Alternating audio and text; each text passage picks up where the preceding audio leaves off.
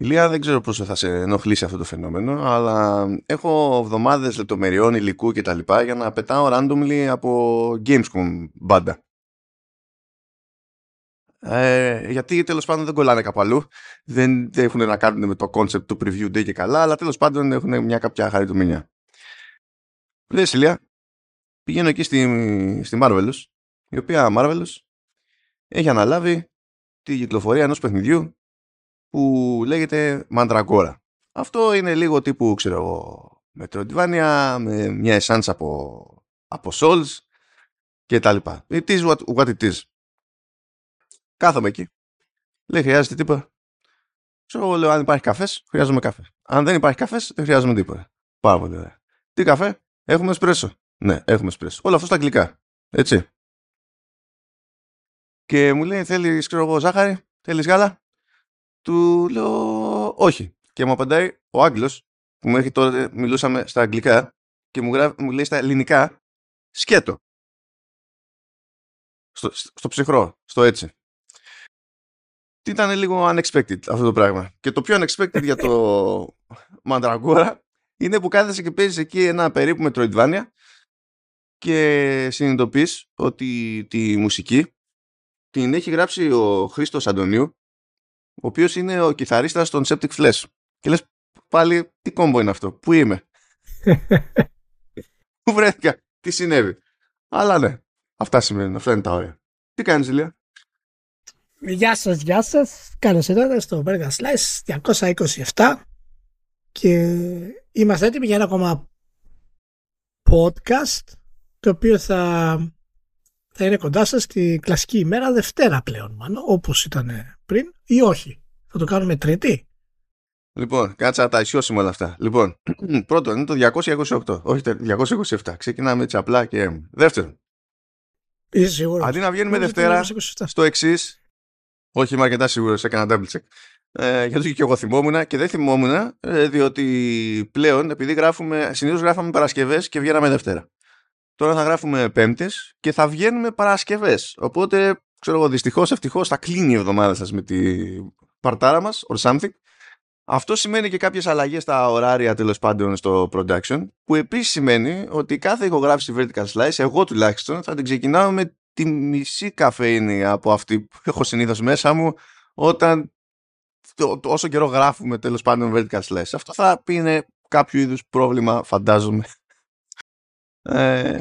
Και τέλος πάντων θα υπάρχουν και κάποιες άλλες δυσκολίες στο production, αλλά υπάρχει και το θετικό της υπόθεσης. Δεν θα έχουμε την απόσταση που είχαμε από την ηχογράφηση μέχρι τη δημοσίευση, δηλαδή ήμασταν Πέμπτη και στην ουσία βγαίναμε μάλλον γράφαμε Παρασκευή και βγαίναμε 3 μέρες μετά. Τώρα θα γράφουμε Πέμπτη και θα βγαίνουμε την επόμενη μέρα, οπότε there's that. Ναι, βέβαια είναι λίγο να πούμε ότι αυτό έχει να κάνει με κάποιες αλλαγές από τη δική μου πλευρά που χρειάζομαι κάποιες διαφορές την ημέρα σε σύγκριση με ό,τι κάναμε πριν. Να πούμε ότι είναι και περίπου ίσως υποδοκιμή να δούμε αν θα λειτουργήσει όπως θέλουμε, γιατί πρέπει και να βολέψει και σένα σε κάποιο βαθμό και να βολεύει και εμένα, οπότε θα το δοκιμάσουμε αυτό το πράγμα. Εσείς να ξέρετε ούτως ή άλλως ότι άμα είστε συνδρομητές σας έρχεται απευθείας όποτε βγαίνει, και αν προτιμάτε ούτως ή άλλως την Παρασκευή για να το έχετε, σας το απολαύσετε, τότε μπορείτε πολύ απλά να στείλετε κάποιο μήνυμα σε μένα ή στο Μάνο να μας πείτε ναι, το γουστάρουμε, δεν το γουστάρουμε, κάντε ό,τι, συνεχίστε έτσι, συνεχίστε αλλιώς και τα λοιπά. Οπότε επειδή είμαστε σε μια φάση τώρα να κάνουμε κάποιες αλλαγές γενικά στο vertical ηχογράφησης, θα προσπαθήσουμε να προσφέρουμε για κάποια άλλα πράγματα μαζί με το Vertical. Θα δούμε πώς θα το κάνουμε αυτό. Εγώ θα κατέβω στην Ελλάδα στις 27 του μήνα και θα έχω μια συζήτηση με τον Μάνο εκεί περισσότερο για να δούμε πώς θα προχωρήσουμε. Αυτά θα τα λέμε γενικά για να έχετε μια έτσι ιδέα σε τι φάση είναι το podcast αυτή τη στιγμή, το οποίο μετράει 5 χρόνια. Είμαστε στον 5ο, έχουμε πει Μάνο, έτσι, διανύουμε. Ναι, βασικά κλείνουμε τέλη Οκτωβρίου είναι που κλείνουμε τα 5 και μετά μπαίνουμε στον Ιάπη πια. Ωραία. Και είναι πραγματικά ένα podcast το οποίο έχει προσφέρει πολλά καλά, ας πούμε, σε πολύ κόσμο και κυρίως έχει προσφέρει και σε εμάς πάρα πολύ καλά. Πριν προχωρήσουμε, να πω ένα hello στο Τάσο, ένα φίλο στο Facebook που μου έστειλε ένα μήνυμα και μου λέει ότι κάνει catch up τα vertical, είναι στο 200 αυτή τη στιγμή. Βρήκαμε κι άλλον που κάνει, κι άλλος μας έχει πει, που ήταν ο Oxide Birdbrain που λέγαμε, έχουμε τουλάχιστον δύο που κάνουν catch up. Ναι. Και να είσαι καλά, σας ευχαριστώ για τα καλά σου λόγια. Και ο Μάνος φυσικά εννοείται. Και είχε ταυτιστεί πάρα πολύ με μια συζήτηση που είχαμε κάνει για την έλλειψη χρόνου αναλογικά με το πώς ήμασταν πριν και το πώς είμαστε τώρα και το τι σημαίνει αυτό για το gaming και τα λοιπά. Και ήθελα να το επαναφέρω έτσι στα γρήγορα, γιατί έχουμε και γενικά ένα επεισόδιο το οποίο δεν είναι θεματικά γεμάτο, αλλά έχει συγκεκριμένες αναφορές σε σημαντικά θέματα που θα ψήξουμε λίγο αργότερα, αλλά έχουμε λιγάκι χρόνο να πούμε. Και όντως το gaming είναι μια διαδικασία που είναι πολύ δύσκολο να την κάνεις όπως την έχεις συνηθίσει παλαιότερα και όσο περνάνε τα χρόνια. Και αυτό γιατί συνειδητοποιήσω ότι παλαιότερα ο χρόνος που είχες δώσει είναι τρομακτικά πολύ μεγαλύτερος από ότι θα ήταν φυσιολογικό. Τουλάχιστον αυτοί που είναι αμιγώς gamers. Και αυτό αναπόφευκτα θα πρέπει να το εύχεσαι, Τάσο, ή όποιοι άλλοι φίλοι μας ακούνε, να σου βγει σε καλό. Γιατί όταν φτάσεις σε μια ηλικία λίγο πιο προχωρημένη και ξαφνικά βρεθείς προδιλήμματος, είναι πολύ εύκολο να πεις, ωραία, πού στην είχα κάνει κάτι άλλο καλύτερα, τότε να είχα αφήσει περισσότερο χρόνο για κάτι άλλο τότε. Και ως gamers τώρα δεν ξέρω, αυτό είναι και λίγο περίεργο. Εγώ και Μάνος ήταν και η δουλειά μας για πολλά χρόνια. Ακόμα και όταν κάναμε άλλα πράγματα, κάναμε παράλληλα gaming πράγματα. Οπότε δεν έχει σταματήσει να είναι μέρος του επάγγελμάτος η όλη αυτή διαδικασία. Οπότε έχουμε και μια άλλη οπτική για το τι σημαίνει κάψιμο στην όλη φάση. Και από την πλευρά του Μάνου, θα ήθελα να ακούσω και τώρα την άποψη του γενικά. Έχει διατηρήσει ακόμα, εντάξει, είναι και λίγο πιο μικρός από μένα, έχει διατηρήσει ακόμα την πόρωση, ας το πούμε έτσι, να μπορεί να παίζει διαφορετικά παιχνίδια. Αλλά δεν ξέρω αν αυτό τώρα είναι μέρος, μάλλον επειδή απλά κάνεις δημοσιογραφική δουλειά ακόμα ή επειδή απλά όντως σου αρέσει να παίζεις πάρα πολλά παιχνίδια, παραδείγματος χάρη. Εγώ από την άλλη, και κλείνω εδώ, έχω γίνει πολύ συγκεκριμένος στα παιχνίδια που παίζω. Όχι απαραίτητα λόγω χρόνου, αλλά απαραίτητα κιόλας γιατί δεν με συνεπαίρνουν στον βαθμό που ήθελα να με συνεπάρουν. Και αυτό έχει δημιουργήσει ένα κενό μεταξύ του τι σου αρέσει, το τι πρέπει να κάνεις και το τι θα μπορούσες να κάνεις. Πώς το βλέπεις όλο αυτό, Μάνος, πώς το αντιμετωπίζεις? Λοιπόν, πρώτα απ' όλα θέλω να πω ότι εγώ έχω κάνει διάφορα λάθη στη ζωή μου, μεταξύ αυτών δηλαδή, που κάποια δεν τα καταλαβαίνω κιόλας. Δηλαδή, το κόνσεπτ όταν ήμασταν μικροί είχαμε χρόνο να παίζουμε.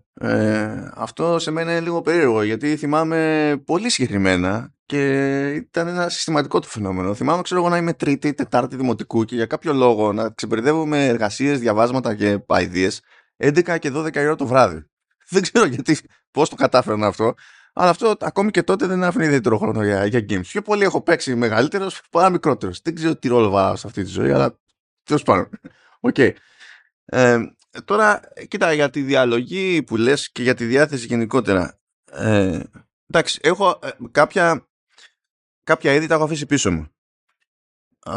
Και τα έχω αφήσει πίσω μου επειδή συνήθως, για να πεις ότι ξέρω εγώ παίρνω από το παιχνίδι, από αυτό που έχει να μου δώσει, χρειάζεται μια επένδυση χρόνου που απλά δεν παίζει.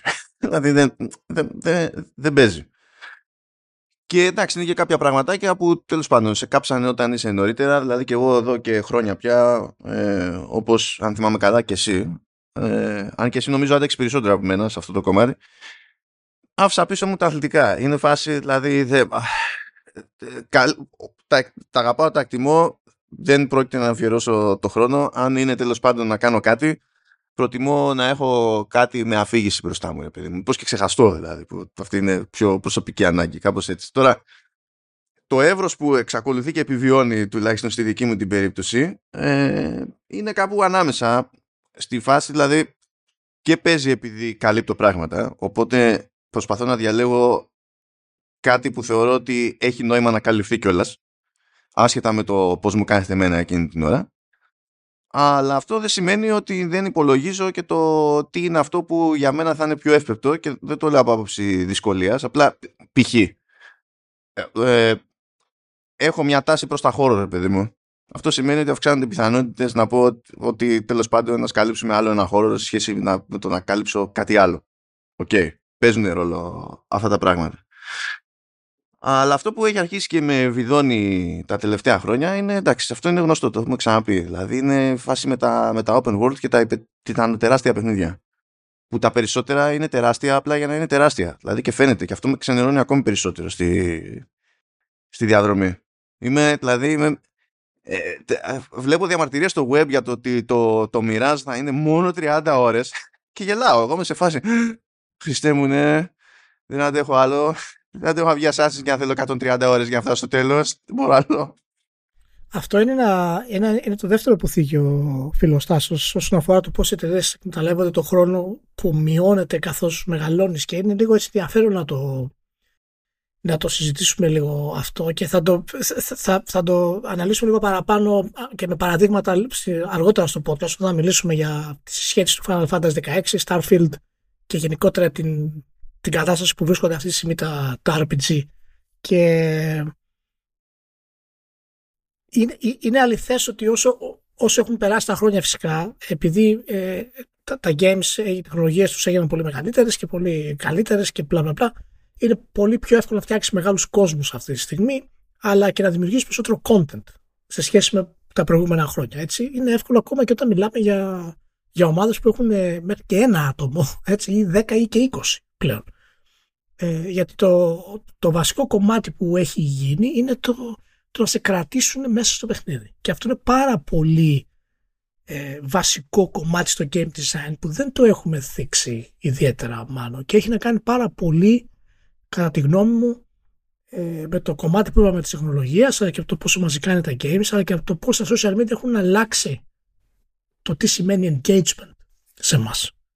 Και πολλές φορές, χωρίς να το αντιλαμβανόμαστε, όταν πηγαίνουμε να παίξουμε ένα παιχνίδι, μπαίνουμε σε μόνο social media σε κάποιο βαθμό. Θέλουμε πάρα πολύ να κάνουμε engage με το παιχνίδι. Να υπάρξει ένα τένις μεταξύ του παιχνιδιού και εμάς, το οποίο να είναι ατελείωτο. Και αυτό οι εταιρείες το έχουν καταλάβει.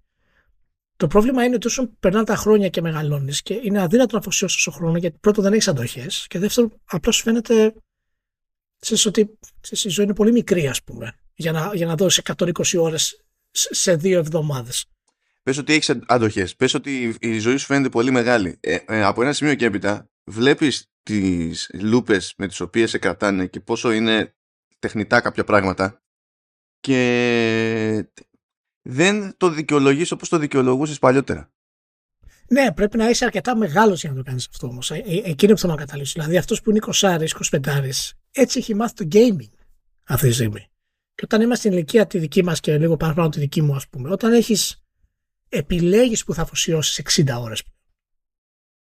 Και έχει να κάνει με το γεγονός ότι εσύ ξέρεις ότι το υπόλοιπο content από τα άλλα παιχνίδια που θα πάρεις είναι ένα συνδυασμός OCD, ας πούμε.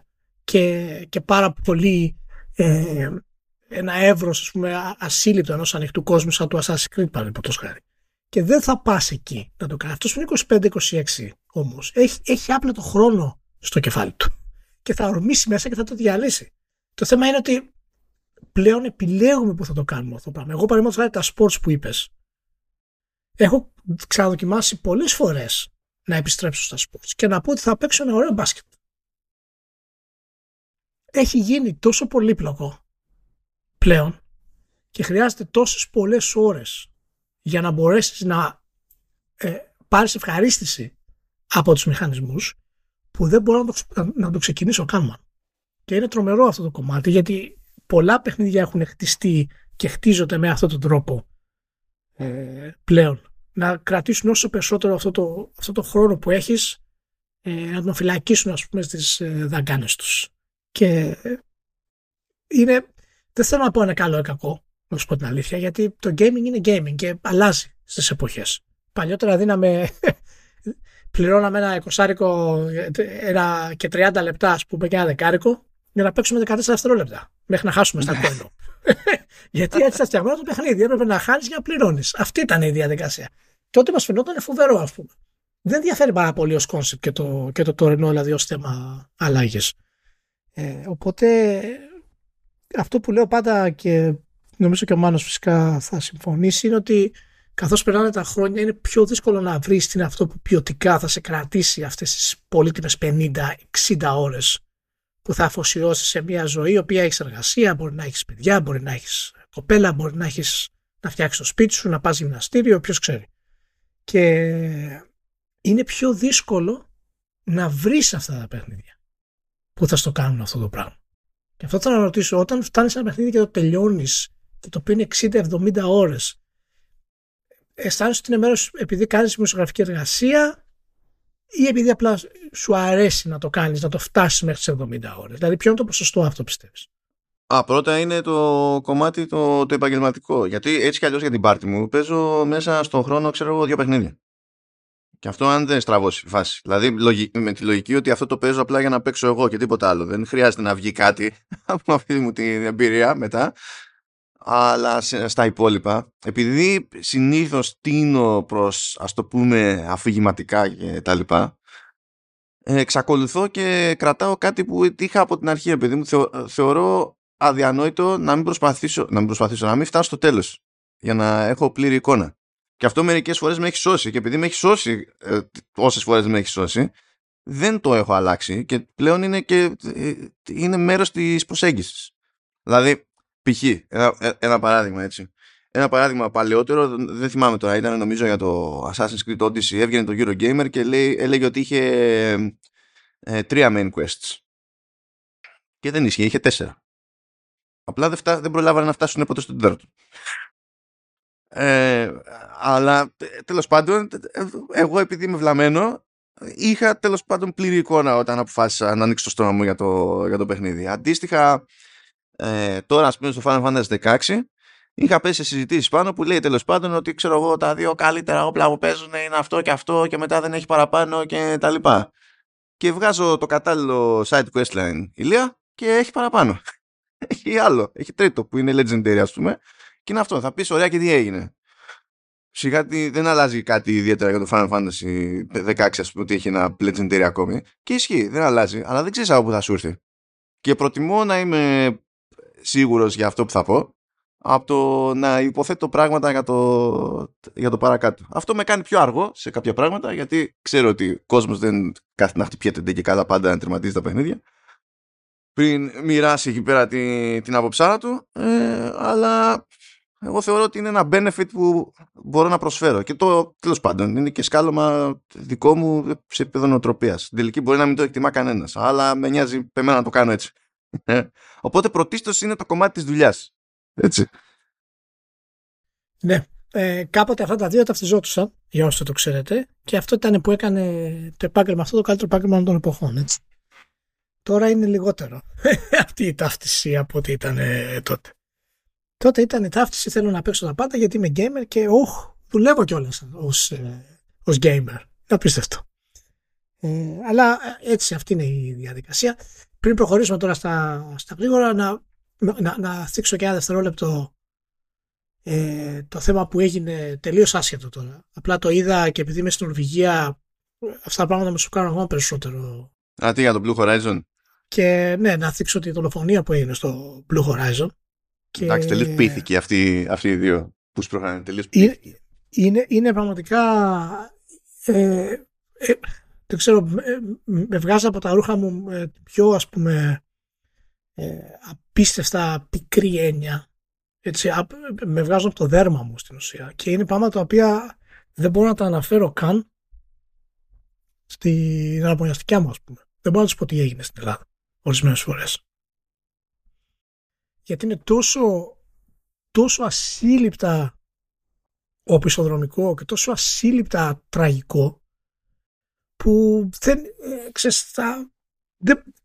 μπορείς να το δικαιολογήσεις όπως κάνουμε εμείς. Πω οι μαλάκες οι πολιτικοί, οι μαλάκες από εδώ, οι μαλάκες από εκεί. Μα δεν είναι καν θέμα πολιτικό αυτό. Δηλαδή είναι τόσο στάνταρ και παγιωμένο ότι αυτό που έκαναν είναι παράνομο. Και στο ναυτικό δίκαιο και κατά το διεθνές δίκαιο της θάλασσας. Είναι τόσο, δηλαδή δεν μπορούν ούτε άγνοια να δηλώσουν ούτε τίποτα. Αυτά είναι τελείως τα basics. Δηλαδή δεν είναι καθόλου τίποτα. Είναι πραγματικά απίστευτο και εντάξει, να πούμε βέβαια συλληπιτήρια στους ανθρώπους αυτού του δύστιχου άντρα που πέθανε τόσο τραγικά, ας πούμε. Απλά η όλη φάση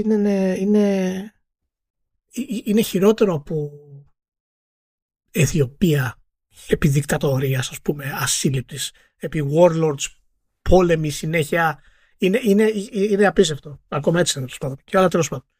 Και αυτό ήθελα να πω, απλά για να το, γιατί είναι πραγματικά ένα πολύ ασύλληπτο γεγονός. Πριν προχωρήσουμε, αυτό. Λοιπόν, δεν υπάρχει τρόπος να το κάνω να παίξει segue για αυτό το πράγμα τώρα, αλλά τέλος πάντων, about face. Όχι, δεν υπάρχει segue, αυτό το λέμε και προχωράμε. Ναι, about face, λοιπόν, θα γίνει ταινία, λέει, το Stray.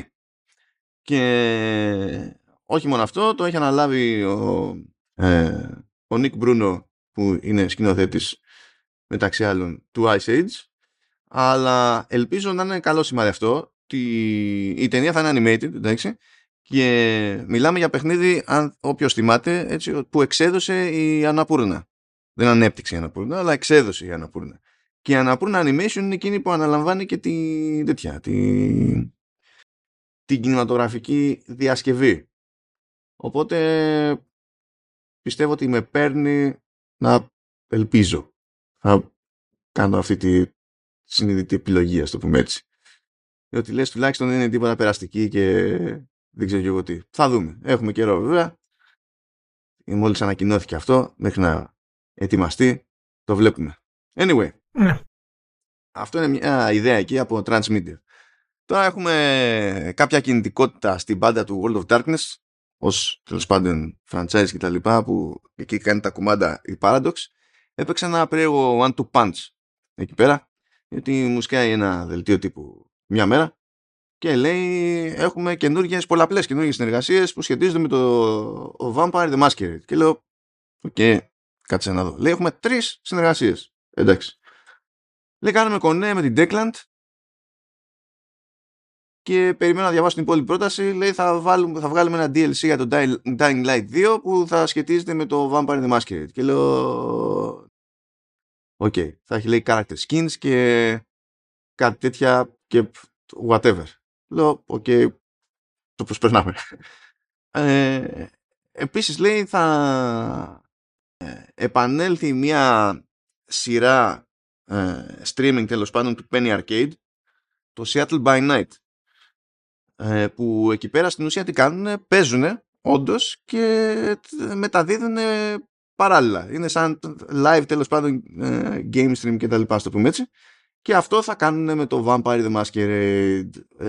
Και υποτίθεται ότι σκάει το πρώτο επεισόδιο στο stage της PAX West και από εκεί και πέρα θα έρχονται στους επόμενους μήνες και άλλα επεισόδια κτλ. Και that's that. Λέω εντάξει, εξακολουθώ να μην συγκλονίζομαι, προχωράμε.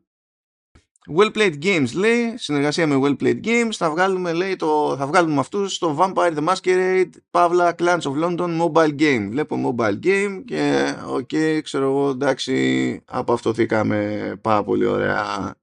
Αποφασίζω να το αγνοήσω αυτό στην πρώτη φάση, αυτό το mail.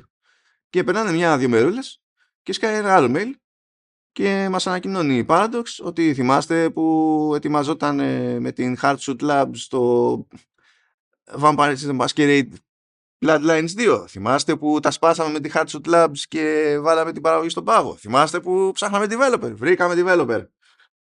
Και ο developer, που αυτό με κούφανε περισσότερο, είναι το The Chinese Room. Που το The Chinese Room έχει μια συγκεκριμένη προϊστορία σε παραγωγές. Ξέρω εγώ, The Arrester, Amnesia and Machine for Pigs και τέτοια πραγματάκια. Α, το Little Orpheus, το είχαμε καλύψει αυτό στο... Είχε βγει Apple Arcade αυτό πρώτα, αλλά έχει βγει παντού τώρα. Και μου έχει μείνει, γιατί δεν το γούσταρε με την καμία ο Λεωνίδας, αλλά εγώ το γούσταρα. Πρώτη φορά είχαμε τέτοια απόσταση. Τέλος πάντων.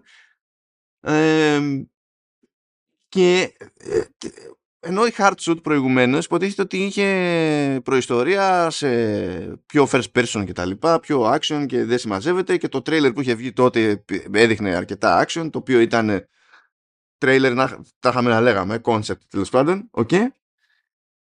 Και το ανέλαβαν πλέον εδώ πέρα οι τύποι του The Chinese Room, που είναι και στούντιο της Sumo Digital.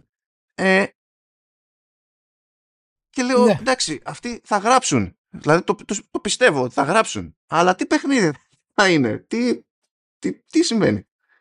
Ναι, είναι λίγο περίεργο.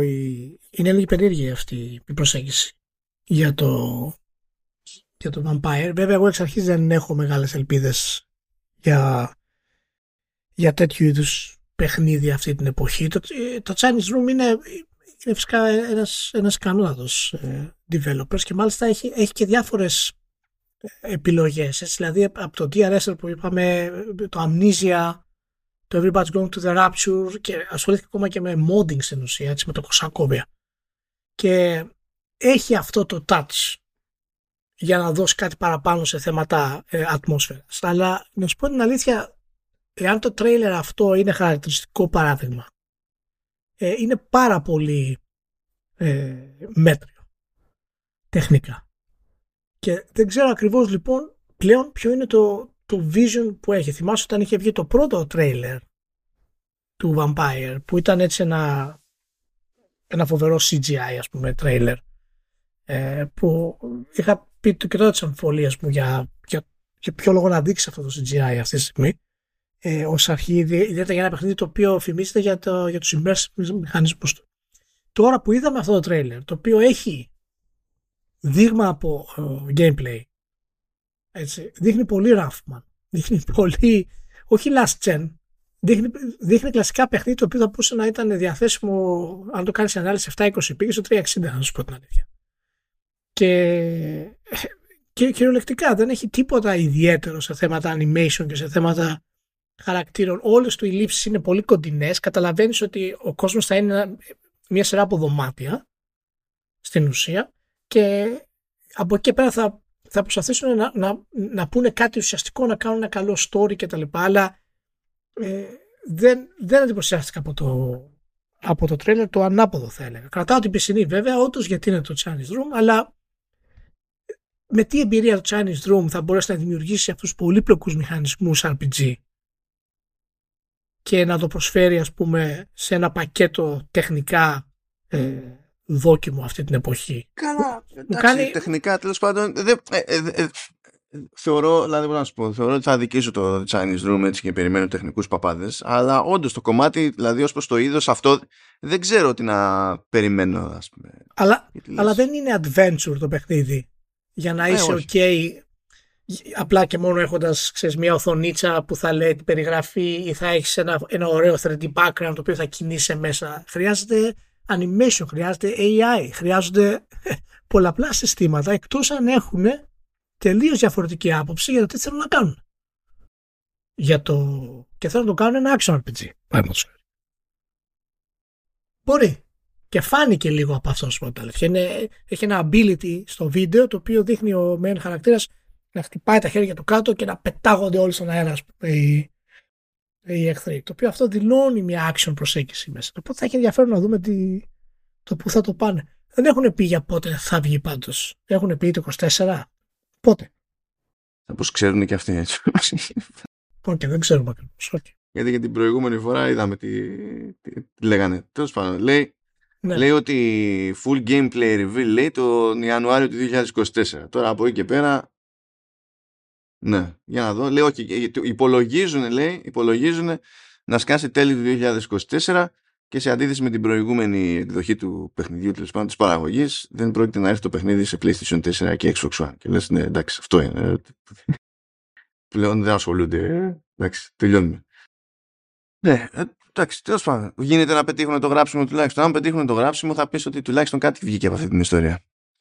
Και έχουμε μισή ελπίδα με το συγκεκριμένο γκρουπάκι. Τώρα θα δούμε. Δεν ξέρω πόσο πλάτη μπορεί να βάλει και η Sumo Digital από πίσω. Γιατί η Sumo Digital είναι και outfit τώρα που κάνει από outsource μέχρι δικές παραγωγές, συνδυαστικά και τέτοια, ας πούμε. Οπότε ίσως στο κομμάτι το action να βάλει και κανένας άλλος χέρι εκεί πέρα. Γιατί από The Chinese Room μόνο δεν το πολύ κόβω. Τους έχω να κάνουν platformer, εντάξει. Που δεν είναι αυτό που κάνουν συνήθως. Αλλά δεν είναι. Εντάξει, ξέρω εγώ. Απλά εντάξει. Να είμαστε λίγο ρεαλιστές υπό την έννοια ότι το παιχνίδι αυτό γίνεται πάνω από την μπάρα τους. Έτσι, οπότε μεγάλη επένδυση δεν θα είναι. Θα είναι low to mid σε κάποιο επίπεδο η επένδυση αυτή. Anyway, λοιπόν, προχωράμε. Λοιπόν, πάμε σε κάτι πιο αστείο. Lenovo Legion Go. Είναι άλλος ένας παίκτης που ύστερα από σχετική φημολογία μπαίνει σε όλο αυτό το χαμό που υποτίθεται ότι έχει ξεκινήσει με το Steam Deck. Σε αντίθεση με το Steam Deck, έτσι όπως είδαμε το ROG Ally, έτσι και εδώ έχουμε να κάνουμε ένα σύστημα που τρέχει κανονικά Windows 11 πάνω. Οπότε ό,τι λειτουργεί σε Windows λειτουργεί και εδώ, υποτίθεται. Σε αντίθεση με το ROG Ally δεν παίζει κάποια συγκλονιστική συνεργασία με τη Microsoft. Έχουν κάνει και ένα κονέ για να σπρώχνουν το Game Pass. Έκανε και σχετικές δημοσιεύσεις πρόξιμο τέλος πάντων η Microsoft όταν ανακοινώθηκε το Lenovo Legion Go. Okay. Αλλά δεν έχουν κατά τα άλλα κάποιο είδους έτσι, τεχνική συνεργασία που υποτίθεται ότι είχε παίξει για το ROG Ally. Που δεν ξέρω γιατί σημαίνει αυτό, διότι στο software και στη μόντα εκεί με τα Windows δεν είναι ότι πήγανε όλα ρολόι με το Ally. Και από τα πρώτα hands-on σε ΙΦΑ στο Βερολίνο με το Legion Go, όπου και παρουσιάστηκε τέλος πάντων το συγκεκριμένο, ούτε εκεί πάνε ρολόι τα πράγματα με το software, αλλά τέλος πάντων αυτό θα το δούμε. Υποτίθεται ότι βγαίνει σε περίπου 2 μήνες το πράγμα και ότι θα πάει να χτυπήσει την ίδια τιμή με το Ally, γιατί εντάξει ξέρω εγώ και τι να κάνεις, έτσι κι αλλιώς το Ally ξεκινάει ξέρω εγώ στα 7 εκατοστάρικα που είναι.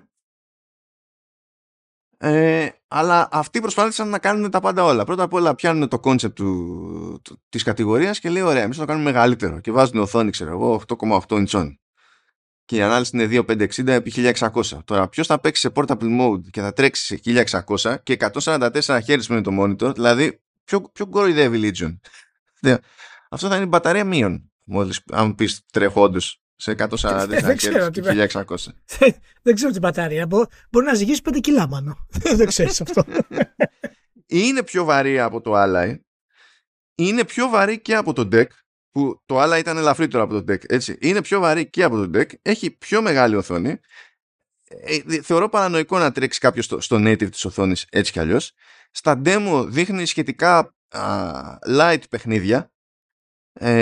Και βάζει το chipset της AMD το Z1 Extreme που είναι της μοδός για αυτή την κατηγορία τέλος πάντων να έχει καπάκι στα thermal στα 15W που υποτίθεται ότι είναι ρύθμιση αυτό το πράγμα και είναι από τα αστεία της κατηγορίας είναι ότι μπορούμε να πιάσουμε αυτή την επίδοση και πηγαίνουμε μέχρι τόσα watt αλλά καλό είναι να βάζετε cap στα 15 οπότε τι μου το λες αυτό το πράγμα και τέτοια.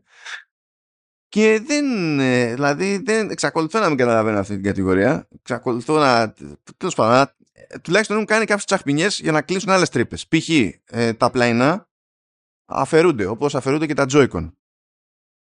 Επίσης, υποτίθεται ότι μπορείς να βάλεις ένα σταντάκι μικρό, ρε παιδί μου, ίσα-ίσα, σαν βασούλα, στο ένα χειριστήριο να το βγάλεις.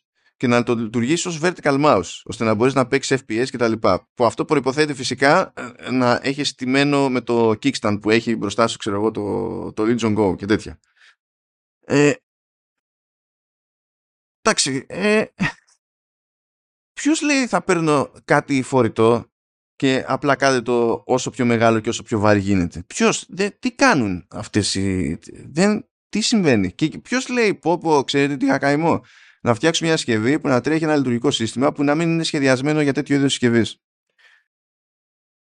Γι' αυτό θεωρώ εγώ παρανοϊκή όλη αυτή τη τέτοια. Ενώ μπορεί το Legion Go σαν κατασκευή να είναι OK, ξέρω εγώ. Μπορεί να το εννοούν ότι, και λέει ότι όντως τουλάχιστον στα 15W το σύστημα ψήξης είναι αρκετά σόι ώστε να είναι πιο αθόρυβο σε σχέση με τα αντίστοιχα τέλος πάντων του ανταγωνισμού. Να τα πιστέψω όλα αυτά. Καλή εργονομία λέει. Έτσι κι αλλιώς είναι πιο χοντρό, πιο παχύ κτλ. Οπότε αυτό σου δίνει χώρο να κάνεις πράγματα και στα χειριστήρια ώστε να έχουν ωραίο κράτημα κτλ. Ναι. Να το πιστέψω όλο αυτό. Αλλά για φαντάσου ρε Ηλιάξη του μια μέρα και να σου έλεγε η Sony βγάζω το PlayStation 6 και όταν θα το κάνεις boot θα τρέχει κανονικά Windows 12 και θα ανοίγεις κάποιο launcher και θα τρέξεις μετά ένα παιχνίδι. Hybrid technology. Δεν τα πιάνω. Κοίτα, όλα αυτά είναι το βασικό σε όλα αυτά, το οποίο πρέπει να πούμε, είναι το πώς το Switch επηρέασε όλη την αγορά των video games. Και όλα αυτά δεν θα υπήρχαν εάν δεν υπήρχε η επιτυχία του Switch. Γιατί φορητά υπήρχαν και πριν. Αλλά αυτή η ιδέα ότι μπορείς να έχεις αυτό που θέλεις στο φορητό σου ξεκίνησε στην πραγματικότητα από το Switch. Και αυτό που έχεις κανονικά στο tabletop μπορείς να το έχεις στο φορητό. Το ίδιο γίνεται και με αυτές τις συσκευές, οι οποίες δεν είναι μία πλέον, έτσι. Το Steam ήταν μόνο η αρχή σχετικά.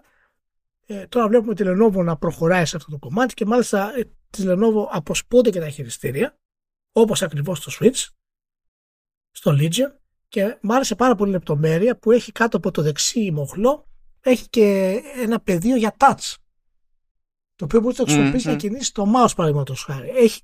Έχει κάποια έξυπνα επάνω της αυτά, αλλά τώρα φέρει το Legion επάνω, οπότε πρέπει να είναι οπωσδήποτε hardcore και αδιανόητου επίπεδου κτλ. Με μπαταρία 24 λεπτά προφανώς. Αλλά δεν το ξέρουμε ακριβώς πώς θα είναι, θα το περιμένουμε. Αλλά δείχνει πόσο πολύ έχει επηρεάσει. Είναι το κλασικό που τους ρωτάς σε τέτοιες περιπτώσεις, ωραία, από αυτονομία τι παίζει, που ξέρουμε ότι προφανώς και εξαρτάται από παιχνίδι σε παιχνίδι. Έτσι, δηλαδή, αλλάζει. Okay. Από αυτονομία τι παίζει και τι λέγανε οι τύποι στο Βερολίνο στην ΕΦΑ. Λένε ότι δεν έχουμε προλάβει, λέει, να το δοκιμάσουμε ακόμα. Και λέω, τι λέτε. Είναι παράδειγμα του πόσο έχει επηρεάσει η Nintendo το μυαλό, ας πούμε, της βιομηχανίας σε αυτό το κομμάτι. Μέχρι και είδαμε ακόμα και το Portal της Sony βασίζεται πάνω σε αυτή την επιτυχία. Ρίχνει η άδεια για να πιάσει γεμάτα. Αυτό είναι το. Οπότε θα έχει πολύ ενδιαφέρον να δούμε αυτές τις συσκευές, ποιο είναι το business plan του, τι σημαίνει επιτυχία για αυτό το κομμάτι και γενικότερα δεν είναι κακή η εισαγωγή της Lenovo στο κομμάτι αυτό. Και είναι μια εταιρεία που είναι πραγματικά, δεν είναι gaming εταιρεία. Οπότε θα έχει πολύ ενδιαφέρον να δούμε ακριβώς πώς θα μπορείς να παίξεις τα παιχνίδια. Θα πρέπει να κατεβάσεις το Steam, ξέρω εγώ, θα είναι ακριβώς ένα window console, γιατί το Steam δεν είναι ακριβώς Windows. Μπορείς να έχεις τα Windows, παραδείγματος χάρη, αλλά το σύστημα του Steam είναι integrated με την πλατφόρμα. Αφού τρέχει κανονικά Windows, εσύ θα κατεβάζεις Steam και παίζει. Δεν τους ενδιαφέρει. Ό,τι να είναι παίζει. Ναι, αυτό θέλω να πω. Αλλά αυτό δεν είναι τόσο. Έχει ακόμα το πρόβλημα στους πόρους ενός συστήματος. Αυτό το πράγμα. Ναι. Δεν είναι. Είναι super. Δηλαδή δεν είναι ιδανικά όλα αυτά. Απλά εξακολουθώ να θεωρώ όλη αυτή την κατηγορία σαν το Apple Watch του Steam. Είναι το στυλ. Εντάξει, άμα έχεις όλη σου τη συλλογή στο Steam που είναι και το προβλεπές σε PC.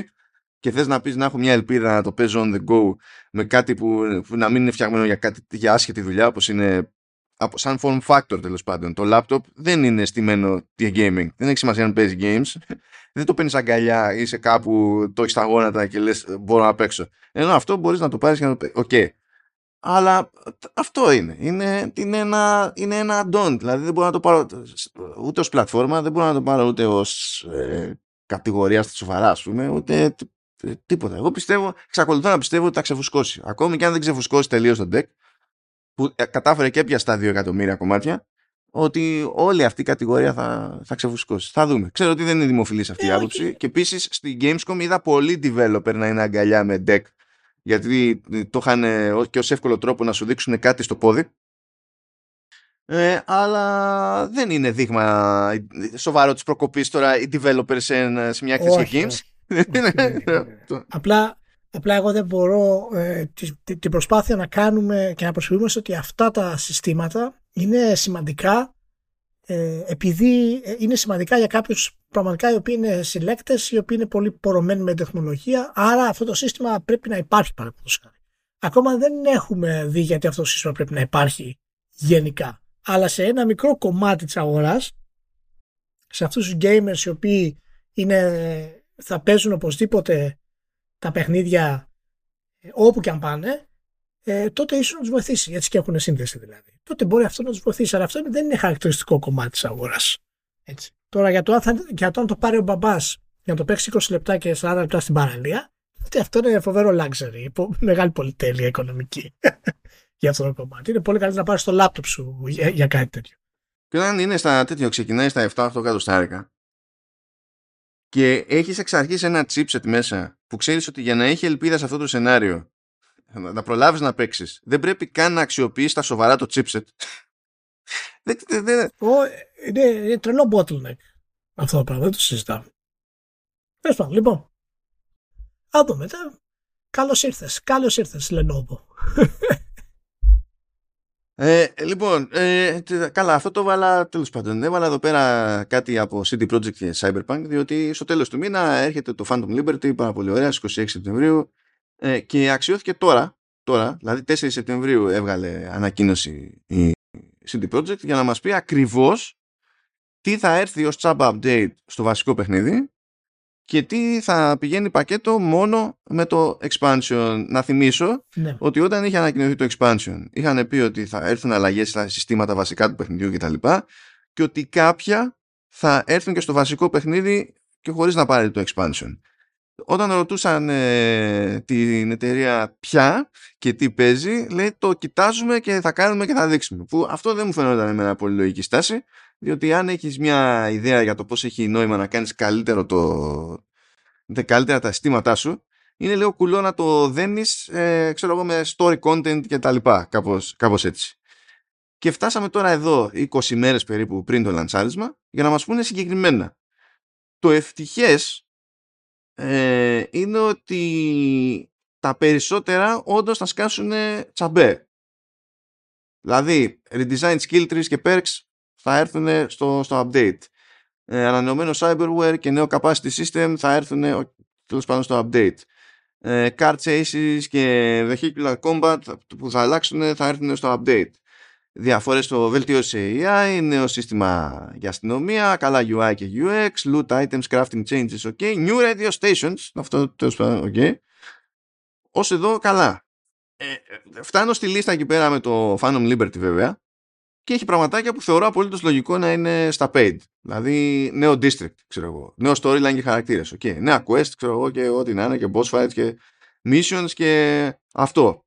Τώρα νέα items, τέλος πάντων, ok.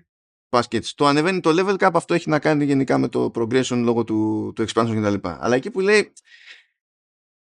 all new relic skill tree and abilities, εκεί σφίχτηκα λίγο. Αυτό δεν μου φαίνεται λογικό να είναι πίσω από paywall. Αλλά σε γενικές γραμμές δεν το σκατώσανε. Γιατί βέβαια ήταν φλου μέχρι τώρα, είναι κάτι το οποίο θα πρέπει να αναρωτηθεί το τμήμα marketing CD Projekt που εξακολουθεί πολλές ώρες να μπλέκεται μόνο του στη φάση. Αλλά μπορεί να φτάσαν σε τέτοια απόφαση late, αργά στην όλη διαδικασία, για ότι θα ήταν free και τι όχι. Εγώ περισσότερο... Αυτό που θέλω να καταλάβω είναι το εξής αυτό το κομμάτι.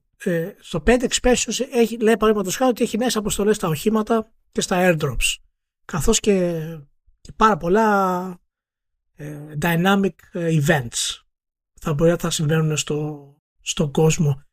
Αυτά θα έρθουν και στο base, απλά πρέπει να πληρώσεις το expansion. Το vehicle missions and airdrops είναι πολύ γενικό. Ή είναι μόνο vehicle missions and airdrops για το Phantom Liberty, παραδείγματος χάρη. Αυτό εγώ δεν καταλαβαίνω. Το All New Relic Skill 3 and Abilities το δικαιολογώ περισσότερο με την έννοια ότι πάει περισσότερο με το νέο level cap και τα νέα cyberware και τα λοιπά, τα οποία είναι και αυτά επιπληρωμής στην όλη φάση. Αλλά... Όχι, τα νέα cyberware δεν είναι paid. Τα νέα cyberware είναι free. Όχι, είναι paid. Όχι, είναι στη λίστα. Στο free update, νούμερο 2, revamped cyberware and new capacity system. Ναι, αυτό είναι το σύστημα. Έχει στο πάλι και κάτω που έχει εκεί πέρα που λέει 100 νέα αντικείμενα, όπλα, cyberware, καινούρια δηλαδή abilities συγκεκριμένα που έρχεται. Αλλά αυτά θα είναι διαθέσιμα στο main παιχνίδι, εάν το πληρώσει πάνω. αν πληρώσει το Phantom Liberty, ναι, μα τότε αφού είναι paid, προφανώς, ναι. Μα το Phantom Liberty δεν είναι standalone expansion. Δεν μπορείς ότι δεν είναι ότι κάποιος μπορεί να αγοράσει σκέτο το Phantom Liberty άμα δεν έχει το base game. Οπότε... Ναι. Οπότε αυτά που θα έρθει, θα φέρει μέσα στο paid expansion, εάν πληρώσεις, θα είναι διαθέσιμα και στο main παιχνίδι. Ναι, γιατί αν θυμάμαι καλά, το Phantom Liberty δεν είναι υποχρεωτικό. Σαν questline, ας το πούμε, ξέρω εγώ, το main του, νομίζω ότι δεν το ξεκινάς μετά το endgame. Όχι, είναι κάτι το οποίο μπορείς να ξεκινήσεις στη διαδρομή του βασικού. Το Phantom Liberty ξεκινά γύρω στις 20 ώρες από την αρχή του παιχνιδιού. Κοντά είναι η στιγμή που συναντάς τα Voodoo Boys. Ναι, οπότε αναγκαστικά θα τα μπλέκει με το main, ας πούμε, με το βασικό. Δεν μπορεί αλλιώς. Εντάξει, κοίτα, δεις καλύτερα που anyway θα καταφέρανε και το βγάλανε και θα το φέρουν εις πέρας σε αυτό το κομμάτι. Και είναι το πρώτο και τελευταίο expansion για το Cyberpunk, το οποίο παρά το όλο το χαμό που έγινε, είναι από τα πιο επιτυχημένα παιχνίδια των τελευταίων δεκαετιών. Έχει εκατομμύρια φίλους πλέον, και να πούμε ότι έχουν βγει πλέον 2 μυθιστορήματα, φυσικά η σειρά του Netflix, το sequel είναι ήδη στα σκαριά, όπου θα είναι πραγματικά το πολύ μεγάλο βήμα για το Cyberpunk, αλλά αυτό το update που κάνουν γενικά μαζί με το Phantom Liberty θα φέρουν το παιχνίδι, είμαι 100% πεπισμένος, και αν βγω λάθος θα κολέψω τα μαλλιά μου από τη μία μεριά, αλλά Cyberpunk από τη μία μεριά μόνο, θα τα ξερίσω από τη μία μεριά μόνο. Και ότι θα είναι σίγουρα από τα καλύτερα RPGs όλων των εποχών πλέον. Ήταν πολύ κοντά να είναι, και εντάξει, παραμένει φυσικά τεχνολογικά κάτι ασύλληπτο, και νομίζω ότι με αυτό το update γενικότερα και το Phantom Liberty θα ολοκληρωθεί το όραμα, ας πούμε, του παιχνιδιού,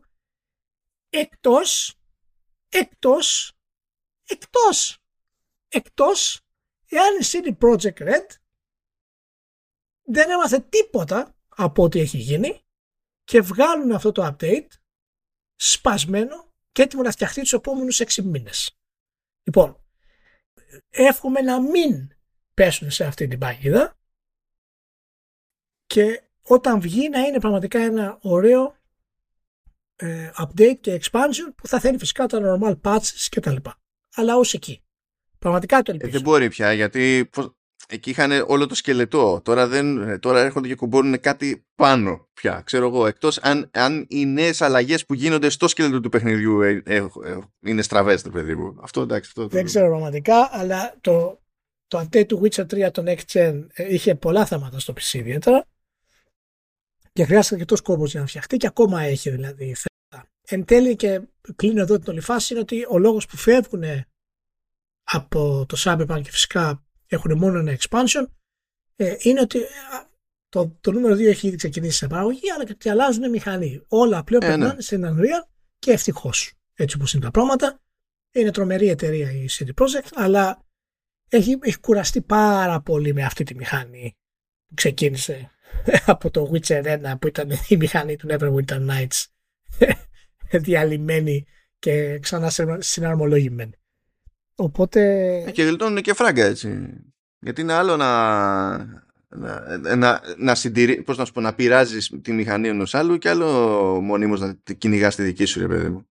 Αν και ακούγεται λίγο ανάποδο, από την άποψη ότι τόσο καιρό κάνανε τον κόπο, που προφανώς η οικονομική πραγματικότητα διαφέρει με την πάροδο του χρόνου, εντάξει, αλλά κάνανε τον κόπο τόσα χρόνια, στην ουσία έχοντας ένα παιχνίδι κάθε φορά, και τώρα που πάνε να απλωθούν σε πολλαπλά παιχνίδια και πολλαπλές παραγωγές, και θεωρητικά θα ήταν πιο εύκολο να δικαιολογήσουν την επένδυση σε μια μηχανή, ρε παιδί μου, που δεν θα γίνεται να είναι σχεδόν one-off κάθε φορά, φτάσανε σε ένα σημείο που και πάλι δεν τους συμφέρει. Δηλαδή δεν βγαίνει το πράγμα. Λοιπόν, φεύγουμε εδώ πέρα από το Cyberpunk και τη CD Projekt. Πάμε λίγο στον Leiden, ο οποίος εμφανίστηκε στο Investment Summit του Games Industry Biz, και μας τα λέει λίγο περίεργα, αν και πιάνω την όλη ανησυχία. Άνοιξε μια κουβέντα εκεί και λέει ότι ως βιομηχανία, τα games πρέπει να συνειδητοποιήσουμε ότι απειλούνται από τις μεγάλες εταιρείες τεχνολογίας, όπως είναι Google, όπως είναι Netflix. Διαφωνώ ότι η Netflix είναι εταιρεία τεχνολογίας. Έχει τελειώσει αυτό το φανταστικό αφήγημα ακόμα και στη Sony Roxy της Wall Street. Τέλος πάντων, Apple και Amazon. Amazon είναι το πάντα όλα μαζί. Εντάξει, τέλος πάντων, okay. Με το σκεπτικό ότι αυτοί δεν έχουν κάποια προϊστορία στα games. Sony, is that you, αλλά τέλος πάντων. Και ότι μπαίνουν σε αυτό το χώρο με το σκεπτικό ότι είναι μεγάλη μπίζνα εδώ πέρα, βασίζεται σε τεχνολογία. Εμείς ξέρουμε από τεχνολογία πόσο δύσκολο μπορεί να είναι να μπλέξουμε σε όλη αυτή τη φάση και να βγάλουμε και εμείς φράγκο. Και πιστεύει, λέει, ότι αυτό είναι κάτι που πρέπει να υπολογίσει η βιομηχανία, πρέπει και να προσπαθήσει να θωρακιστεί στο μέτρο του δυνατού,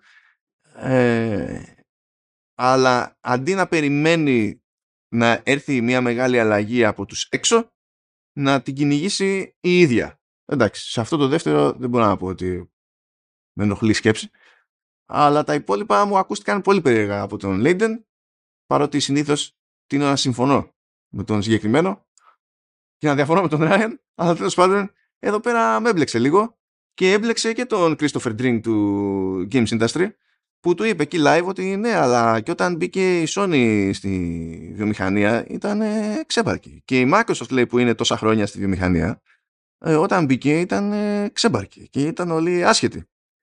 Και λέει, ρε παιδί μου, σε αυτό ο Λέιντεν ότι ναι, λέει, αλλά η Sony τουλάχιστον είχε μια επαφή με το κομμάτι του entertainment, γιατί είχαμε Sony Pictures, είχαμε Sony Music κτλ. Και λέει κάτι ακόμη πιο κουφό για μένα ο Λέιντεν, ότι γι' αυτό, λέει, όταν ξεκίνησε η business του PlayStation, ήταν κάτι που ανέλαβαν οι άνθρωποι του Sony Music, που είναι στην ουσία είναι στο μέρος του entertainment, και όλο αυτό ήταν από τη μία συνεργασία της Sony Music και από την άλλη συνεργασία μάλλον τη Sony Music από τη μία και από την άλλη της Sony Electronics.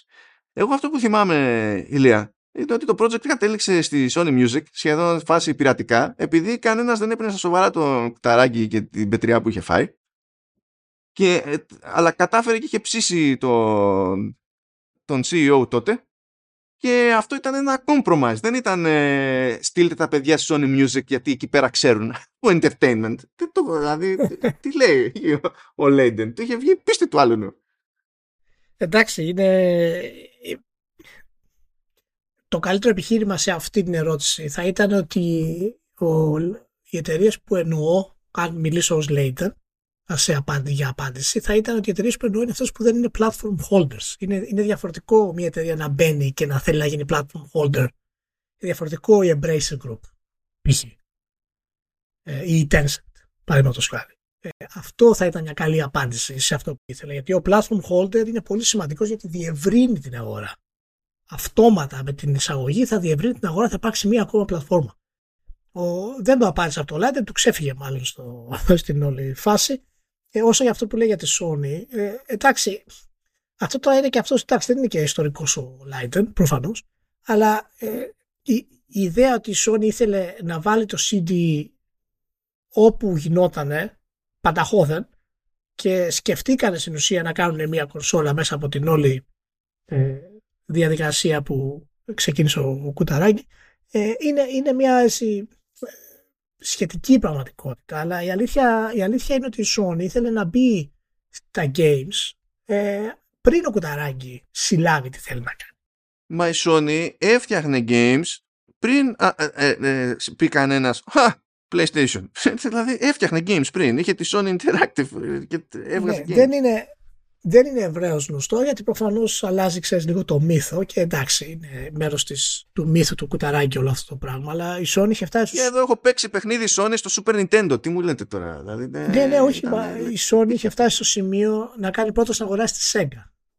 Οπότε αυτά είναι ψηλά γράμματα, αλλά είναι ιστορικά αποδεδειγμένα. Και μάλιστα είχαν υπάρξει και συναντήσεις στην Ιαπωνία εκείνη την εποχή για αυτήν ακριβώς την κουβέντα, και ήταν η Sega ήταν πολύ διστακτική στην όλη διαδικασία. Υπάρχει βέβαια μια θεωρία, την οποία εγώ υποστηρίζω αρκετά μέσα από τις δικές μου έρευνες, ότι ο Κουταράκης συνέχισε να έχει επαφή με τη Sega και τον Καλίνσκε για να μπορέσει στην ουσία να πάρει τη τεχνογνωσία από τη Sega σε μεγάλο βαθμό.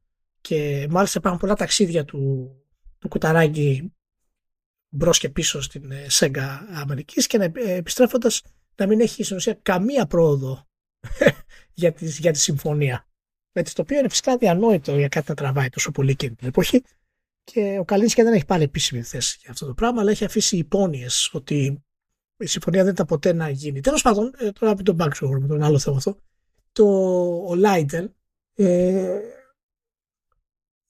έχει κάπως δίκιο σε αυτό που λέει, μάλλον, όσον αφορά το συγκεκριμένο κομμάτι. Όχι όσον αφορά για την εισαγωγή της Sony ή της Microsoft. Και από ποια έννοια το λέω? Το λέω από την έννοια ότι είχαμε πει πριν μερικά χρόνια ότι ήμασταν στην αρχή αυτού του λεγόμενου consolidation και ότι το να φοβάται κάποιος είναι να δημιουργεί πρόβλημα από αυτή τη διαδικασία είναι ακόμα πολύ νωρίς. Αλλά θέλω να πω κάτι, ότι αυτή τη στιγμή είμαστε στο σημείο που το consolidation πάει να γίνει με εταιρείες εκτός της βιομηχανίας, επειδή απλά θέλουν κομμάτι της πίτας. Και από αυτή την άποψη δεν λέω ότι θα κάνουν κακό, δεν το ξέρουμε ακόμα αυτό, αλλά από αυτή την άποψη συνήθως αυτές οι εταιρείες μπορούν πολύ εύκολα να μπουν, να διαλύσουν ένα κομμάτι, να πάρουν ό,τι περισσότερο γίνεται και μετά να φύγουν. Και να αφήσουν, ξέρω εγώ, τελείως στο κενό χιλιάδες εργαζομένους. Γεια σου Google, γεια σου φίλε Google. Ναι, δεν λέω ότι θα γίνει αυτό, αλλά ίσως είμαστε στην επαφή, στο σημείο που πρέπει να προσέξουμε αυτές τις επαφές περισσότερο από ποτέ. Βέβαια, αυτό που λέει ο Λάιντεν είναι ότι ελπίζω η βιομηχανία των video games να μάθει συγκριτικά με τη βιομηχανία της μουσικής, παραδείγματος χάρη. Άλλη μπουρδα αυτή, ναι. Και να πάμε ενάντια στο ρεύμα κτλ. Αυτό είναι σχετικά χασομάρα, κατά τη γνώμη μου. Πρώτον, γιατί δεν μπορείς καμία βιομηχανία να ελέγξει την καπιταλιστική ροή των πραγμάτων. Συγγνώμη που το λέω. Είναι θύμα του καπιταλισμού όλες οι βιομηχανίες. Και αργά ή γρήγορα θα υποκύψουν. Το θέμα είναι πώς θα υποκύψουν. Το μοντέλο της μουσικής, το μοντέλο του κινηματογράφου, παραδείγματος χάρη, το οποίο έχει πληγεί από τα streaming services, δεν είναι επαρκώς ως επιχείρημα για να πούμε ότι κάνανε κακό. Πρώτον, γιατί δεν μπορείς να συνδυάσεις ως κακό ότι υπάρχουν πλέον στα streaming services και μπορούν εκατοντάδες χιλιάδες, εκατομμύρια μπάντες να έχουν κοινό σε σχέση με πριν. Υπάρχει το κακό ότι οι καλλιτέχνες πολύ υψηλό επίπεδο έχουν δυσκολία να πληρωθούν πλέον όπως πληρωνόντουσαν πριν, αλλά μπορεί κάποιος να πει το επιχείρημα ότι αυτά που έπαιρναν πριν ήταν τραγικά πολλά σε σχέση με αυτά που αξίζαν. Τώρα ο ανταγωνισμός είναι πολύ μεγαλύτερος σε θέμα της μουσικής. Και το ίδιο σημαίνει και με τα streaming services. Όταν ο κινηματογράφος άρχισε να αντιμετωπίζει streaming services με τηλεοπτικές σειρές πολύ υψηλού επίπεδου, κινηματογραφικού επίπεδου, σε αρκετά μεγάλο βαθμό, και ο ίδιος κινηματογράφος άρχισε να χάνει στην ουσία την ποιότητά του, είναι λογικό να πέσει. Δεν είναι μόνο τα streaming services που έχουν δημιουργήσει μεγάλο πρόβλημα. Οπότε είναι λίγο πέρα δόθε. Αυτό με τα 99 cent που είπε για την Apple δεν μπορώ να το κρίνω ιδιαίτερα. Θα σου πω την αλήθεια. Ναι, λοιπόν, θα σου πω, γιατί έχουμε και την πετρία και όχι μόνο, αυτό που περιγράφει είναι κάτι που ήμουν around για να το παρατηρώ εκείνη την περίοδο. Δηλαδή, λοιπόν, πρώτα απ' όλα, καταλαβαίνω το γενικότερο άγχος, τουλάχιστον σε φιλοσοφικό επίπεδο. Έτσι κι αλλιώς είδαμε τη Google να τα κάνει τελείως μαντάρα. Αλλά το θέμα είναι ότι η Google, ασχέτως του Stadia και της τραγωδίας εκείνης, και μόνος μεσάζοντας με το store, βγάζει πολλά λεφτά από το gaming χωρίς να ασχολείται κατά τα άλλα με το gaming. Το ίδιο κάνει και η Apple. Το ότι η Apple έχει το Apple Arcade σαν υπηρεσία και τα λοιπά, και ότι φροντίζει και κάνει δύο κινήσεις εκεί στο κομμάτι του development, ας πούμε, development στα tools βασικά που διαθέτει, όχι δεν ασχολείται η ίδια με το να αναπτύσσει games και τέτοια, πάλι βγάζει άπειρα λεφτά από το gaming χωρίς να ασχολείται στα σοβαρά με το gaming και χωρίς να έχει και ουσιαστική κατανόηση του gaming. Είναι κάτι που θα πρέπει να προσπαθήσει πολύ περισσότερο για να με πείσει. Netflix απ' την άλλη, νομίζω ότι τη βάζει στη συζήτηση επειδή έφερε τις αλλαγές που έφερε τέλος πάντων με τα streaming services και τα λοιπά, okay, στο γενικότερο μοντέλο δηλαδή τις ψυχαγωγές. Διότι στο gaming, να πει τι, η Netflix μέχρι στιγμής είναι πολύ συντηρητική και ακόμη και όταν αγοράζει, ξέρω εγώ, εταιρείες, δεν λέει καν ότι θα βγαίνει το παιχνίδι μόνο, δεν και καλά μόνο σε μένα, ας πούμε. Δεν λέει καν ούτε αυτό, που είναι κάτι το οποίο θεωρείται αυτονόητο στη σειρά που θα βγάλει, ας πούμε, ότι θα τη δεις μόνο μέσω Netflix. Δηλαδή είναι πολύ πιο μετριοπαθής η εταιρεία αυτή. Αντίστοιχα η Amazon μπορεί να έχει, τέλος πάντων, έχει χίλια κουσούρια η Amazon, αλλά μέχρι στιγμής τρώει τα μούτρα της ξανά και ξανά με παραγωγές, συνεργασίες κτλ. Αλλά λειτουργεί στην ουσία ως περίπου publisher και ως developer, όπως και κάθε άλλος publisher και developer. Δεν είδαμε καμένες κινήσεις τύπου αν είσαι συνδρομητής Prime σου δίνουμε όλα τα παιχνίδια τσάμπα και κάτι τέτοια, ας πούμε, να χρησιμοποιήσει την κλίμακα που έχει σε άλλα προϊόντα, ας πούμε, για να επιβληθεί. Δεν έχουμε δει να κάνει τις κινήσεις. Μπορεί να φοβάται τις κινήσεις στο μέλλον ο Λέιντεν και ο κάθε Λέιντεν, οκ. Okay. Αλλά μέχρι στιγμής δεν έχει πόδια αυτό το κομμάτι. Το άλλο που λέει για το disruption της μουσικής βιομηχανίας και ότι η Apple έπεισε τους πάντες ότι η σωστή τιμή για ένα μονομένο κομμάτι είναι 99 cents, αυτό είναι λάθος σε πολλαπλά επίπεδα. Διότι λίγα χρόνια αργότερα οι δισκογραφικές έπεισαν την Apple ότι κάποια κομμάτια αξίζουν για 1 και 30% πάνω από τα 99 cents. Η Apple υποτίθεται ότι άνοιξε τον δρόμο για τις νόμιμες πωλήσεις ψηφιακής μουσικής. Προηγουμένως δεν έπαιζε το concept αυτό το πράγμα. Επίσης αυτό πηγαίνει πακέτο με το ότι έχουμε μειωμένο κοστολόγιο σε, τέλος πάντων, σε physical διανομή και τα λοιπά, γιατί είμαστε με digital, ό,τι μερίδιο και να κρατάει η Apple από τη μεταπώληση και τα συναφή, και δεν ξέρω πού κολλάει καν όλη αυτή τη συζήτηση στο σήμερα, γιατί σήμερα στη μουσική η κουβέντα έχει να κάνει με το κατά πόσο έχουν κατακριμνιστεί οι αμοιβές των καλλιτεχνών λόγω των πολύ χαμηλών απολαβών που έχουν από κάθε stream σε αυτές τις υπηρεσίες, και θεωρείται ότι η επικράτηση του streaming εις βάρος της αγοράς ψηφιακής μουσικής έχει αρνητικές επιπτώσεις στον καλλιτεχνικό τον κόσμο. Δεν γίνεται συζήτηση για το ότι πριν από 20 χρόνια βγήκε το iTunes με $1 το κομμάτι. Αυτό πάει. Εδώ με το ζόρι πουλάει κάποιος τώρα μουσική ψηφιακά κανονικά, για να πεις την αγόρασα για να μου μείνει. Δεν τα καταλαβαίνω. Δεν ξέρω. Δηλαδή τα διάβαζα αυτά και λέω σε ποια δεκαετία είμαστε. Αν τα έλεγε αυτά πριν από 15 χρόνια, πριν από 10 χρόνια μπορεί να κολλάγανε. Εδώ τι λέει το άτομο σήμερα. Τέλος πάντων. Εντάξει, δεν έχει και. Εντάξει, δεν κάνει τώρα κάποια ανάλυση φοβερή. Τώρα μια κουβέντα είπε την ώρα που μίλαγε. Εντάξει, δεν έχει το χρόνο εκεί να κάνει ολόκληρη ανάλυση. Εμένα απλά αυτό που μου έκανε εντύπωση περισσότερο είναι ότι δεν ήταν πιο συγκεκριμένος στο τι εννοεί με το ότι φυσικά οι τιμές των παιχνιδιών και το κόστος ανάπτυξης είναι συνδεδεμένα και okay, υπάρχει πρόβλημα, αλλά δεν μας έδωσε κάποιο φοβερό, ας πούμε, κάποια φοβερή ουσία σε αυτό το πράγμα. Δηλαδή είχε πει ο ίδιος ο Λέιντεν ότι προηγουμένως ότι δεν μπορούμε να συνεχίσουμε αυτό το κόστος.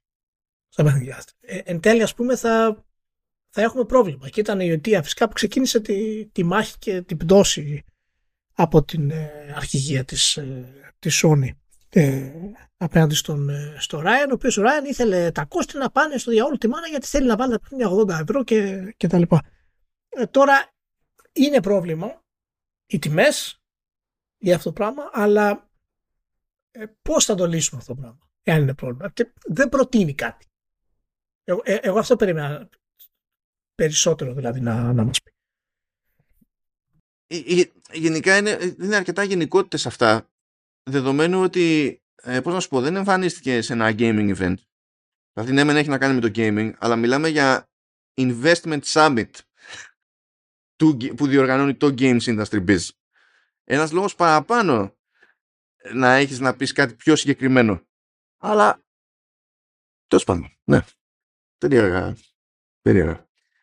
Anyway, και τώρα μπορούμε να πάμε στο θέμα που όλοι περιμέναμε, έτσι θα το πω. Δεν ξέρω αν όλοι περιμένατε, εμείς το περιμέναμε όμως μεταξύ μας. το γυρίσουμε εκεί λίγο σε Starfield, λίγο σε Baldur's Gate, λίγο σε Final Fantasy XVI, λίγο γενικά το τι παίζει σε RPG. Κάνα το Final Fantasy XVI μπαίνει στη φάση επειδή είναι στην κατηγορία και επειδή αξιώθηκα να βγάλω το review στο True Ending, απίστευτα πράγματα, αλλά είναι μια γενικότερη συζήτηση που έχει να παίξει στην όλη φάση. Τουλάχιστον να πετάξω για flavor πριν πιάσουμε μεγάλες εικόνες κτλ. Ότι έχει τραβήξει πάρα πολύ αυτό που έλεγες ότι προτίμησες και εσύ το λίγες περασμένη εβδομάδα, Ηλία, το ότι λες εντάξει ξέρω εγώ Game Pass, έχω Game Pass, άρα έχω πρόσβαση στη βασική έκδοση του Starfield έτσι κι αλλιώς, και μετά μπορώ να δώσω ξέρω εγώ 30 κάτι για να το γυρίσω σε premium που μου δίνει το περιθώριο να ξεκινήσω να παίζω και λίγες μέρες νωρίτερα μέσα σε όλα και πρόσβαση στο expansion κτλ. Λοιπόν, αυτό το premium σε, τόσο ως physical, γιατί κυκλοφορεί και ως physical αυτό,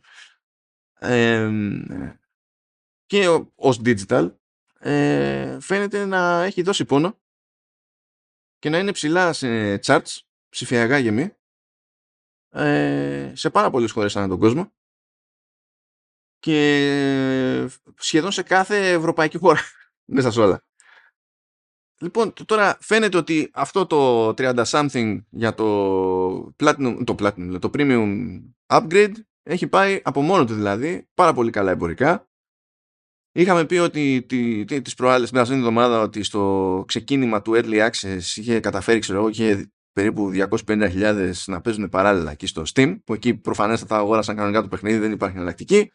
Βγήκε σήμερα που γράφουμε 7 του μήνα και μια ανακοίνωση ότι, ότι έφτασε τέλος πάντων σε 1 εκατομμύριο παίχτες το Starfield αυτές τις μέρες. Στην ουσία μέχρι και το κανονικό του το λαντσάρισμα. Οκ, μπράβο. Αλλά έχω μια απορία. Ειδικά για το premium upgrade. Το παίρνεις. Έχεις δώσει 30 something. Και αυτό βασίζεται στο ότι πληρώνεις και Game Pass. Έχω καταλάβει σωστά ότι αν για κάποιο λόγο σταματήσεις το Game Pass, άρα τεχνικώς δεν έχεις πρόσβαση στο base game και έχεις πληρώσει παρόλα αυτά το premium upgrade, ότι κάθεσαι στον άξονα και μετά πρέπει να αγοράσεις ξεχωριστά το παιχνίδι. Όχι. Όχι. Για πες λίγο. Αν έχεις αγοράσει το upgrade, η έκδοσή σου του Game Pass θεωρείται η upgraded. Στο Game Pass, ναι, αλλά πες ότι μετά σταματάς να πληρώνεις το Game Pass. Τι γίνεται? Τότε χάνεις πρόσβαση γενικότερα στο παιχνίδι. Δεν έχει σημασία αν έχεις το expansion ή όχι. Οπότε και έχεις δώσει ένα 30. Ναι. Μα είναι σαν να πάρω εγώ την έκδοση, ας πούμε, του Assassin's Creed Valhalla. Το παιχνίδι γίνεται ένα μετά. Αυτό είναι το θέμα. Οπότε άμα χάσεις το Game Pass, χάνεις όλο το παιχνίδι και ό,τι έχεις αγοράσει με αυτό το παιχνίδι. Οπότε είναι στην ουσία σαν να αγοράζεις ένα παιχνίδι αυτή τη στιγμή, την έκδοσή του τέλος πάντων, και να μπορείς να το χρησιμοποιήσεις μέσω του Game Pass. Αλλά άμα χάσεις το Game Pass δεν μπορείς να παίξεις το παιχνίδι. Άρα και ό,τι έχει να κάνει με το expansion. Και αυτό το upgrade λοιπόν έχει γίνει είτε νούμερο 1 είτε σχεδόν νούμερο 1 σε πάρα πολλές χώρες. Παιδιά, ναι, είναι μεγάλη έτσι ξαπαπονεθεί ποτέ κανένας για το με τα digital είναι σαν να μην έχουμε ποτέ τίποτα και θα μας τα πάρουν όλα πίσω και τα λοιπά, και παράλληλα πηγαίνετε και κάνετε αυτό νούμερο 1, έτσι και ξαπαπονεθείτε. Θα φάτε σκαμπίλι με το γέτι, το μικρόφωνο, και δεν είναι αστείο αυτό, γιατί έχει και ενσωματωμένη ενίσχυση δική του και είναι τούβλο, πονάει πολύ, αλλά θα φάτε σκαμπίλι με αυτό το πράγμα. Κάντε ό,τι θέλετε, αλλά μην με τρελαίνετε μετά από αυτές τις ideas. Ναι, έτσι πάνε αυτά μάλλον με την όλη φάση. Καλά, ειδικά τώρα αυτό έτυχε κιόλας η περίπτωση, έτσι, γιατί είναι το πρώτο ουσιαστικά μεγάλο νέο AAA IP της Microsoft στο Game Pass, οπότε και είναι και της Bethesda, οπότε έχει πάρα πολύ ουρά από πίσω. Αλλά ναι, εντάξει, θα δούμε τι θα γίνει. Αλλά αυτός είναι ο κόσμος του digital, σιγά σιγά. Game Pass μου θέλατε. Τώρα φάμε. Για πάμε, Ηλία, εκεί πέρα στα αρπιτζοτέτια. Για ξεκινά τον πόνο σου. Εντάξει, να πούμε ότι από το Witcher 3 και μετά έχουμε πραγματικά τελευταία, αυτό είναι, μετράμε 10 χρόνια τώρα μετά το Witcher 3. Και έχουμε μια σταδιακή άνοδο της κατηγορίας των RPGs.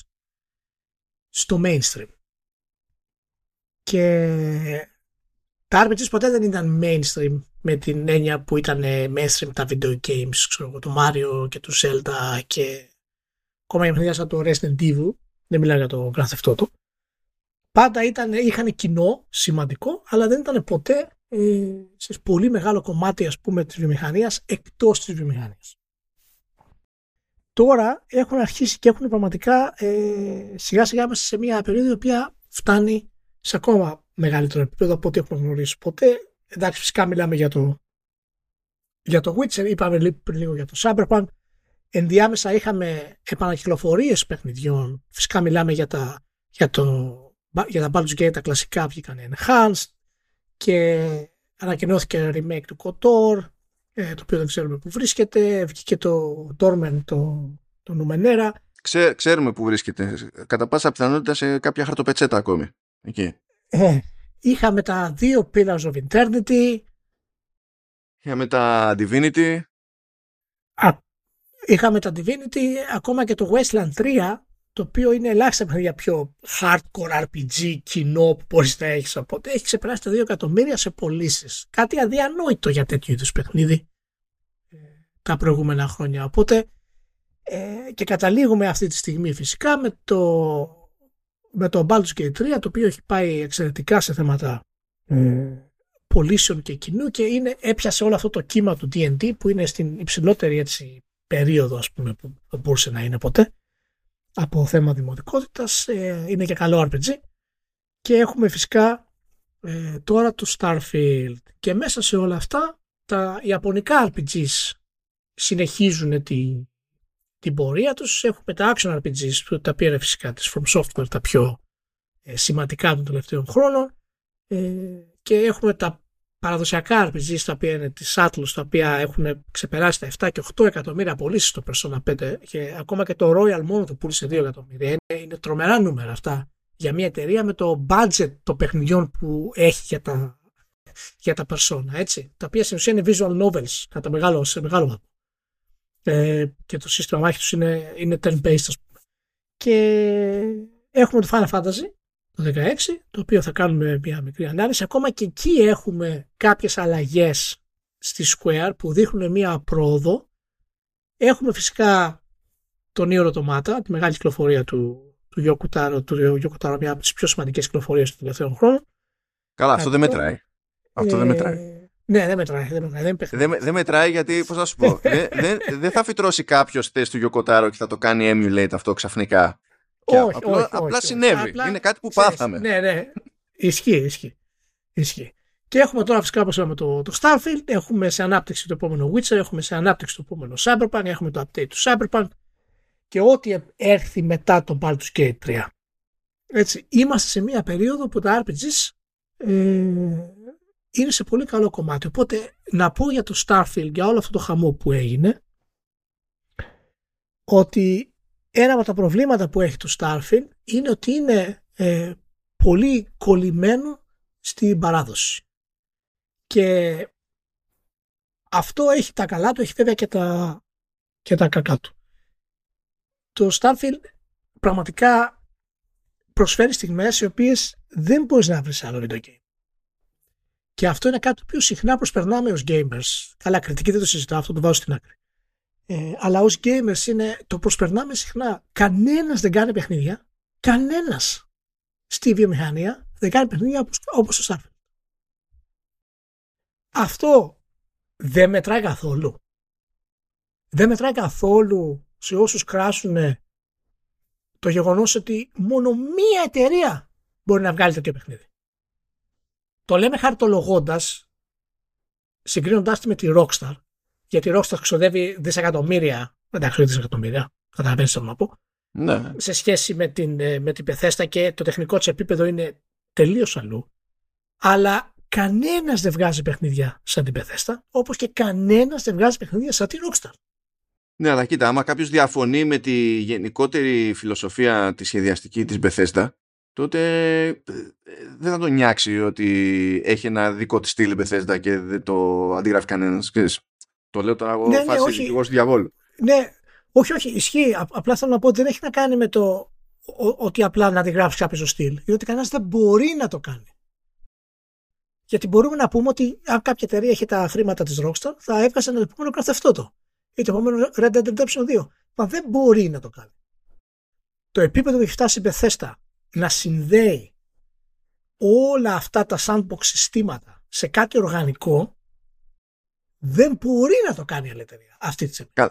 Από ό,τι έχω καταλάβει, και που τέλος πάντων ακόμα φυσικά είναι κατεβασμένο για το παιχνίδι, δεν έχω προλάβει να κάνω τίποτα, αλλά από ό,τι έχω καταλάβει δεν το έχει καταφέρει ακριβώς ούτε η Bethesda. Αλλά προσπαθεί τουλάχιστον. Προσπαθεί. Κινείται προς την κατεύθυνση. Η Bethesda είναι στο καλύτερο σημείο της καριέρας της αυτή τη στιγμή. Όσον αφορά δηλαδή το τι έχει καταφέρει μέχρι σήμερα. Και πραγματικά. Πώς γίνεται αυτό, αφού την αγόρασε η Microsoft. Σωστά. Αυτά μπορεί να κάνεις μέσω Starfield και αυτά μπορείς να βιώσεις στο Starfield. Η αίσθηση του κόσμου, του exploration και οτιδήποτε άλλο έχει να κάνει με το world building, αλλά και την ελευθερία που αισθάνεσαι ο παίκτης, είναι κάτι το οποίο για να μπορείς να το κάνεις developer πρέπει να έχει πολύ μεγάλη εμπειρία από πριν. Και φυσικά να αντιγράψει κάποιους. Όπως έκανε η CD Projekt παραδείγματος χάρη, που είχε την εμπειρία του storytelling και αντέγραψε κοινά στοιχεία από τη Rockstar για να μπορέσει να φτάσει και να κάνει αυτό που έπρεπε να κάνει. Οπότε τα κακά της Bethesda, που είναι το απαράδεκτο writing, που είναι η ιδέα ότι οι χαρακτήρες έχουν 3 frames of animation και όλα αυτά. Τώρα σχεδόν σε κοιτάνε όμως, κάτι είναι γι' αυτό. Ναι, όλα αυτά τα περίεργα τα οποία είναι, ξέρω εγώ, οι χαρακτήρες είναι πιο ρομποτικοί, όλα αυτά τα πράγματα ισχύουν ακόμα, ναι. Υπάρχουν ακόμα και είναι όμως σε καλύτερο επίπεδο από ό,τι ήταν ποτέ με την Bethesda. Και ειδικά όταν μιλάμε για ένα RPG το οποίο δεν νοιάζεται ιδιαίτερα να σου δώσει αυτό το κομμάτι. Οπότε το ερώτημα που θέτει η Bethesda πλέον, και το ερώτημα που πρέπει να απαντήσει ο Howard ως ένας από τους πιο σημαντικούς σχεδιαστές που έχουμε, και πιθανά κάνοντας το τελευταίο του παιχνίδι, με το επόμενο Elder Scrolls από αυτά που έχει δηλώσει ο ίδιος, αυτό πρέπει να μας πείσει η Bethesda πλέον είναι αν είναι δυνατόν να έχουμε βελτίωση του design κρατώντας το sandbox. Αυτό είναι το στοίχημα της Bethesda αυτή τη στιγμή, το οποίο δεν το απαντάει το Starfield. Θα δούμε αν μπορεί να το απαντήσει το επόμενο Elder Scrolls, και αν όχι, να είστε σίγουροι ότι κάποια άλλη εταιρεία θα μπει πλέον και θα το απαντήσει. Είναι λίγο τέτοιο, παραδοσιακά είναι ανάποδες αυτές οι επιδιώξεις, δηλαδή τέλος πάντων. Όχι, ναι, συνέχισε. Εκεί θέλω να καταλήξω ότι δεν πρέπει να είναι εν τέλει. Αυτό σημαίνει πρόοδος. Ο κόσμος πιστεύει ότι η πρόοδος είναι «Α, κάναμε γραφικά πρόοδος». Πρόοδος είναι «Α, μπορούμε να σκοτώσουμε 500 ανθρώπους ταυτόχρονα». Δεν είναι αυτή η πρόοδος. Πρόοδος στα games είναι όταν συνδυάζεις δύο πράγματα τα οποία είναι παράδοξα σε κάτι νέο. Αυτό σημαίνει πρόοδος. Όπως λέγαμε πριν, δεν μπορείς να έχεις δρεσί τρομερό και γραμμικό storytelling σε ανοιχτό κόσμο. Δεν γίνεται αυτό το πράγμα σε RPG. Ήρθε το Witcher και το ένα. Συνδυάζοντας επιλογές, συνδυάζοντας τα πάντα. Μετά λέγαμε, δεν μπορείς να έχεις, ρε παιδί μου, RPG τα οποία να είναι, ας πούμε, να χρησιμοποιούν social αντικείμενα με turn-based μάχες και να έχουν να κάνουν με την πραγματικότητα και να είναι ιαπωνικό μάγκα, και δηλαδή ήρθε τα Persona το έκανε αυτό το πράγμα. Και πάντα υπάρχει αυτό το παράδοξο. Το έκανε από τα προβλήματα που έχουμε με τον Baldur's Gate είναι ότι λαμβάνει πάρα πολύ overrated, έχει πολύ ψηλή υπερεκτίμηση των δυνατοτήτων του ως RPG και δεν απαντάει κανένα παράδοξο της κατηγορίας. Μα εντάξει, τώρα lots to unpack σε όλα αυτά. Θα το δεχτώ ως αδυναμία του Baldur's Gate, αλλά δεν θα κρατήσω κακία, διότι νομίζω ότι και εσύ, αν ήσουν στην μπάντα της Larian, το πρώτο σου άγχος θα ήταν να πείσεις ότι μπορείς να φτιάξεις Baldur's Gate 3. Κάτι που όχι κάτι που να λέγεται Baldur's Gate, αλλά κάτι που να είναι Baldur's Gate 3. Και καλά, με κάποιο τρόπο να μπορεί να σταθεί τέλος πάντων στην ιστορική βαρύτητα των προηγούμενων δύο Baldur's Gate. Μα δεν διαφωνώ σε αυτό. Αυτό είναι απολύτως λογικό. Απλά αυτό δεν μεταφράζεται σε παιχνίδι του 10. Όχι. Βρε, ναι, μα γι' αυτό όπως... θα το δεχτώ ως αδυναμία, απλά δεν θα κακίσω τη Larian για το ότι το άγχος της το βασικό ήταν αυτό.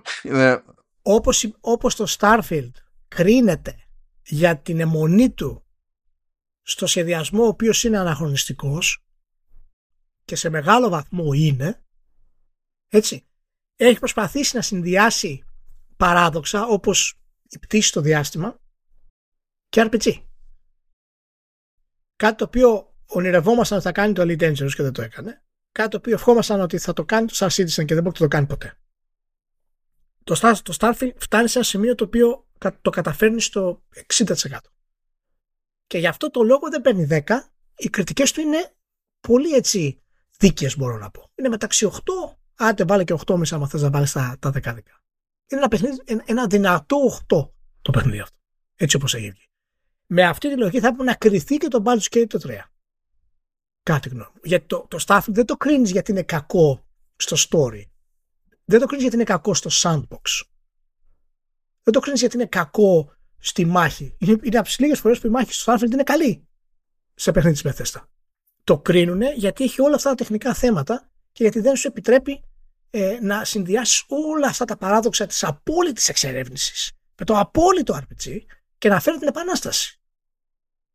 Αυτό δεν το κάναμε με τον Baldur's Gate 3. Εκεί είναι το πρόβλημά μου εμένα, το τεράστιο με την κριτική και τους gamers. Καλά, αυτό είναι με την κριτική, εντάξει. Χρησιμοποιεί αναχρονιστικό design, έχει πολύ καλά κομμάτια, 10. Και θέλω να μου πεις πώς κολλάει αυτό και με το Final Fantasy στην όλη αυτή φάση. Και θα επανέλθουμε σε αυτό το κομμάτι τώρα για να μην το... Ναι, κοίτα, θα πιαστώ από κάτι που είπες προηγουμένως και καλά για το ότι έστει πρόοδος στα games και τα λοιπά και ότι το μεγάλο στοίχημα θα είναι να έρθει το πιο καλοδεμένο αποτέλεσμα παράλληλα με το sandbox και έφερες ως παράδειγμα τέλος πάντων προηγούμενα σημεία τριβής άλλες εποχές και το Witcher 3 που λέγαμε ότι δεν μπορείς να έχεις story της προκοπής και side quest της προκοπής. Και μια παρένθεση γρήγορη πριν συνεχίσεις, το Cyberpunk επίσης προσπάθησε να φέρει όλα αυτά τα παράδοξα sandbox design σε open-ended με multiple choices σε ανοιχτό κόσμο και storytelling, το οποίο κανένα παιχνίδι δεν έχει καταφέρει να το κάνει και το έκανε ξέρω εγώ στο 65%. Ναι, εντάξει. Αυτό έτσι όπως το θέτεις φαντάζει ζήτημα τέλος πάντων τελείως δηλαδή πιο μηχανικό στο game design, έτσι όπως το θέτεις. Ή τουλάχιστον έτσι μου φτάνει σε μένα. Αλλά νομίζω ότι κρέμεται από το, πάνω απ' όλα από το συνδυασμό κλίμακας και αιμονής στο γράψιμο. Δηλαδή, το ότι έχει τα questlines που έχει το Witcher 3 είναι επειδή στη CD Projekt ήταν ψυχοπαθής και πήραν στα σοβαρά τη φάση αυτή. Το ότι τα questlines, ενώ τα side τουλάχιστον, έτσι, στο Final Fantasy XVI είναι LOL, είναι επειδή δεν προσπάθησαν. Έτσι. Δηλαδή δεν έχει σημασία αν θέλανε και για ποιο λόγο δεν έκαναν τον κόπο. Μα δεν θέλανε προφανώς.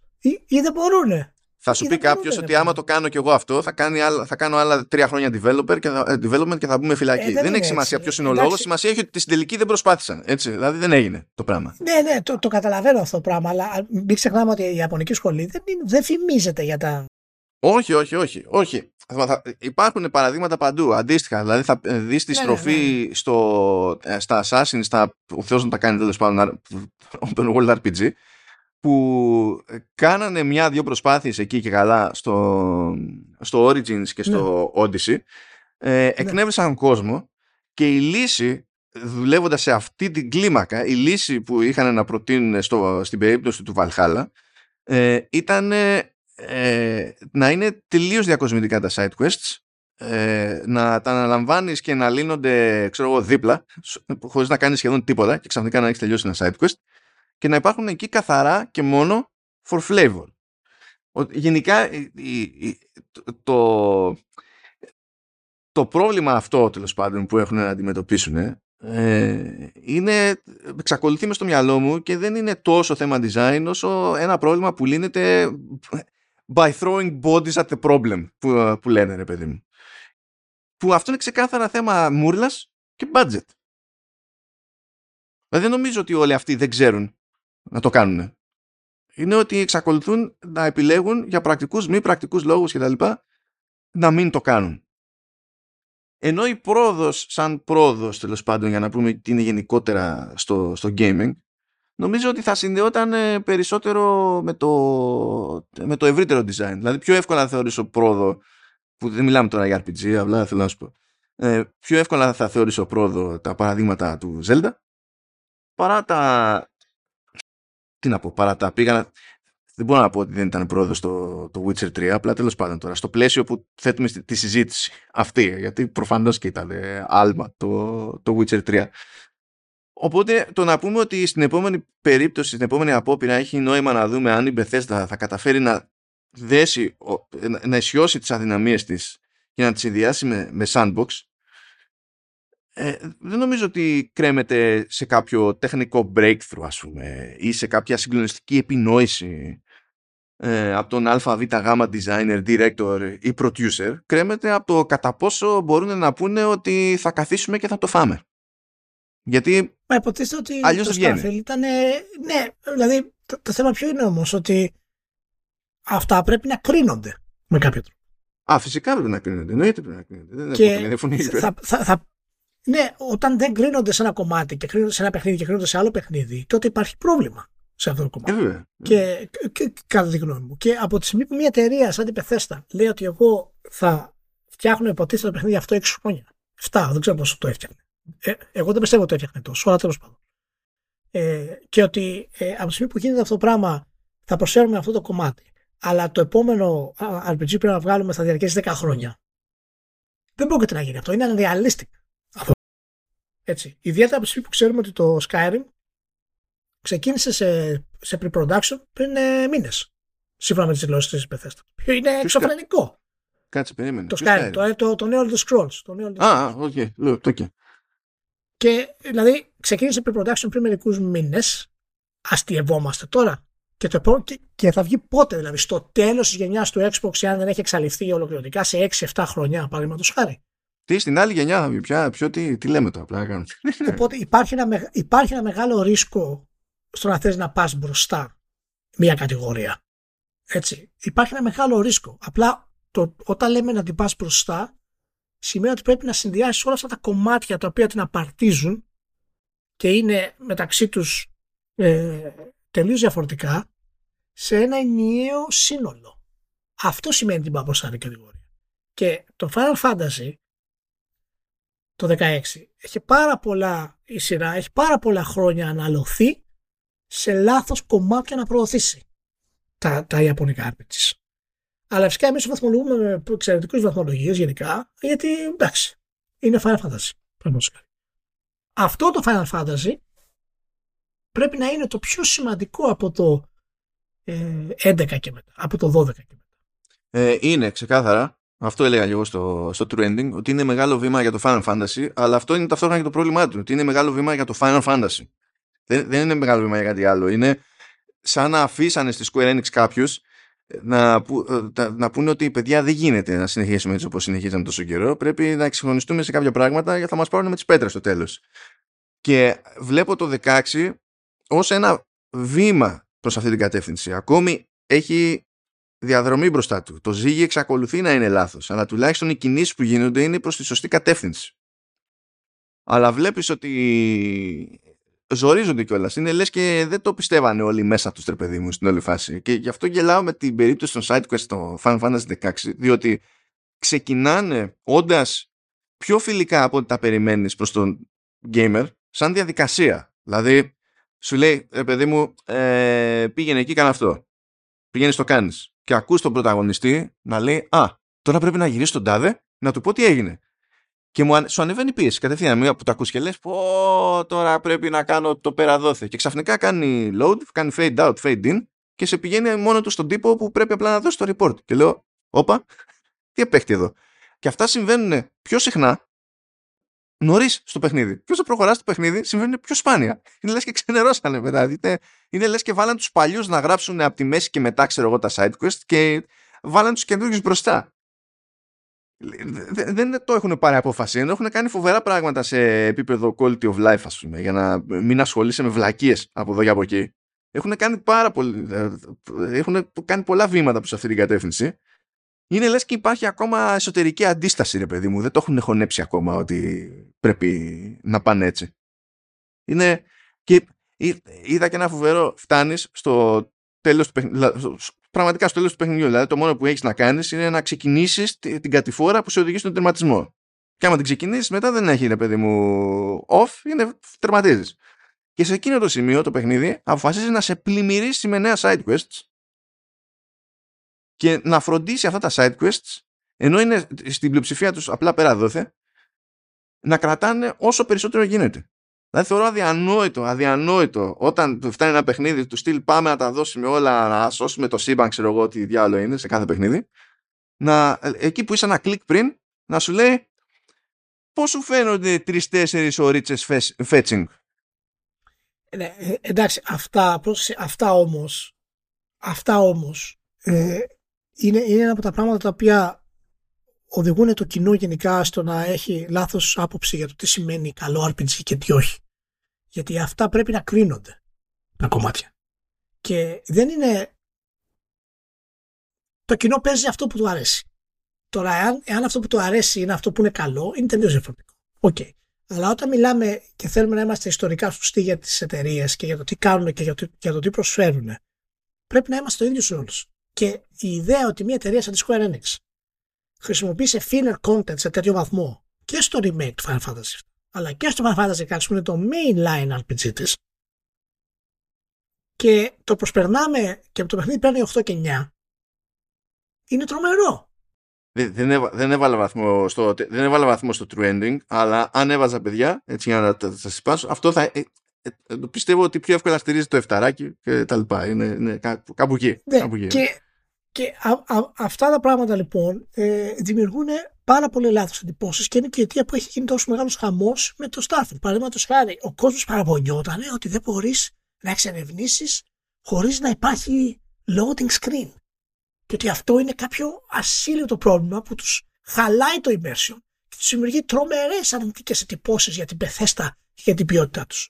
Και λέγοντας το αυτά βέβαια, δεν καταλαβαίνουν και δεν αναγνωρίζουν τα sandbox κομμάτια τα οποία λειτουργούν στο παιχνίδι και την ελευθερία που έχεις να κάνεις και να πλησιάσεις οτιδήποτε.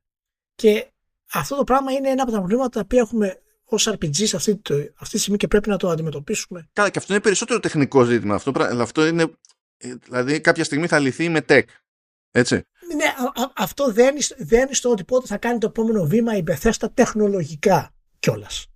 Είναι και αυτό το κομμάτι δηλαδή. Αλλά είναι το οριακό σημείο της αυτός της Bethesda που μπορείς να συγχωρήσεις κάποια τεχνικά σφάλματα, γιατί ακόμα και σε θέματα animation και τα λοιπά και στο πώς λειτουργούν οι χαρακτήρες και μιλάνε και όλα αυτά και τα λοιπά, ακόμα και μεσαίο επίπεδο RPG είναι καλύτερα ή στα ίδια επίπεδα. Μεσαίο επίπεδο. Οπότε είναι το τελευταίο της παιχνίδι που πρέπει να μείνει στάσιμη σε αυτό το κομμάτι. Και τα RPGs πρέπει αυτή τη στιγμή για να πάνε στο επόμενο επίπεδο πρέπει να απαντήσουν στο ερώτημα του τι ιστορίες μπορούμε να πούμε πλέον. Και το Witcher 3 έγινε πολύ μεγάλη επιτυχία, όχι γιατί κάποιος ήξερε, ο κόσμος ήξερε τα βιβλία και ότι ήταν το Game of Thrones εγώ, και μετά έγινε σειρά και έγινε παγκόσμιο φαινόμενο. Μα το Witcher 3 ήταν που ξέφευγε και περισσότερο από τα βιβλία της κι αλλιώς. Οπότε, ναι, και να τα ξέρεις, το Witcher 3 έγινε επιτυχία γιατί είχε μια ιστορία η οποία ήταν σωστή. Δεν ήταν φοβερή η ιστορία του. Δεν ήταν κάτι τρομερό σαν ιστορία. Αλλά ήταν συναισθηματική και πολύ όρημα δοσμένη μέσα σε όλο αυτό το μύθο. Και το Final Fantasy XVI προσπαθεί να το κάνει αυτό. Προσπαθεί να μιλήσει για δύσκολα θέματα και αυτό είναι από τις ελάχιστες φορές που το έχει κάνει η Square Enix. Ξέρεις τι με απογοήτευσε στην περίπτωση της κριτικής του Final Fantasy XVI? Έβλεπα σε κάποιες περιπτώσεις έτσι, να λένε ότι στο δεύτερο μισό του παιχνιδιού, ας πούμε, επειδή μπλέκει μετά πολύ με φιλοσοφικές αναζητήσεις, ότι χάνει την μπάρα το παιχνίδι. Και διαφωνώ σε αυτό, διότι εκείνη που αυτές οι αναζητήσεις, ενώ δεν, δηλαδή εντάξει, παίρνει μια πολύ συγκεκριμένη θέση σε πολύ συγκεκριμένο ερώτημα, η οποία είναι και εύκολο να την πάρει εδώ που τα λέμε, Αλλά εκεί πέρα υπάρχει περισσότερο το σημείο. Όλο αυτό το κομμάτι στην αρχή που έχει να κάνει με ισορροπία δυνάμεων μεταξύ διαφορετικών βασιλείων και τα λοιπά είναι παραπέτασμα καπνού. Δεν είναι for flavor. Ίσα-ίσα που δηλαδή σε αυτό τεχνικώς αποτυγχάνει. Κατά τα άλλα, όντως προσπαθεί και σε βαθμό που μπορεί να σε αφήσει και food for thought στα σοβαρά, δηλαδή δεν το λέω πέρα από την πλάκα, άσχετα με το ότι το κάνει με τόσες δόσεις μελό που δεν ξέρεις από πού να φύγεις. Εντάξει. Αυτό είναι ιαπωνικό κουσουρί, δεν είναι... Δηλαδή αυτό το μελό και το μελόδραμα είναι ιαπωνικό και η εξαίρεση του Γιώκο Τάρο ήταν ψιλοέτυχε, δεν νομίζω το ξαναδούμε έτσι αυτό το κομμάτι που ήταν πιο μετρημένο, Εγώ έχω και αντοχές σε μελό. Κι εγώ και εμένα δεν με ενοχλεί. Είμαι συνηθισμένος. Στον ελεύθερο μου χρόνο βλέπω άπειρο μελό, κυρίως κορεάτικο, αλλά και ιαπωνικό. Δεν το συζητάμε ότι έχω μαζέψει ένσημα σε γιάκουζα ή πλέον Like a Dragon κτλ. Αλλά είναι διαφορετικό να τρως, ξέρεις, σε μια σειρά 10 ώρες μελό, σε ένα γιάκουζα 20 ώρες μελό περίπου, που τουλάχιστον εκεί πέρα βάζει και καμένο χιούμορ και σπάει λίγο το πράγμα, και άλλο να τρως άπειρο μελό για 50 ώρες το Final Fantasy 16. Έχει διαφορά, δηλαδή δεν είναι επειδή λειτουργεί σε ένα scale θα λειτουργήσει σε κάθε scale.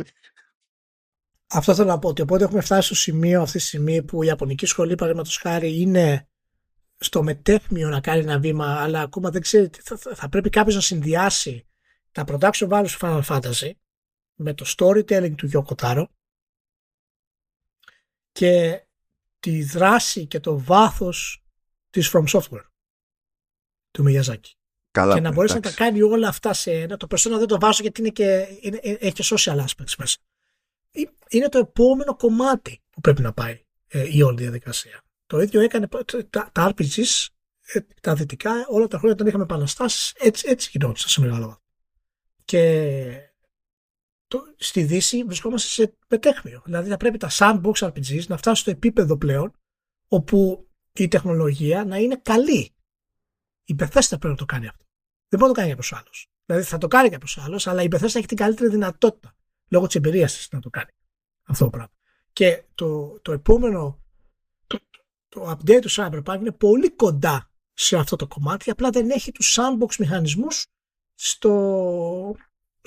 στον κόσμο. Στο world building δηλαδή, για να μπορείς να κάνεις αυτό το κομμάτι. Έχει quest συγκεκριμένα που μπορείς να κάνεις. Και από την άλλη θα πρέπει να δούμε αυτό που δεν έκανε το Baldur's Gate και πρέπει να κάνει, αν θέλει να το κάνει η Λάρια ή οποιοδήποτε άλλος που ασχολείται, είναι για την κατηγορία του CRPG.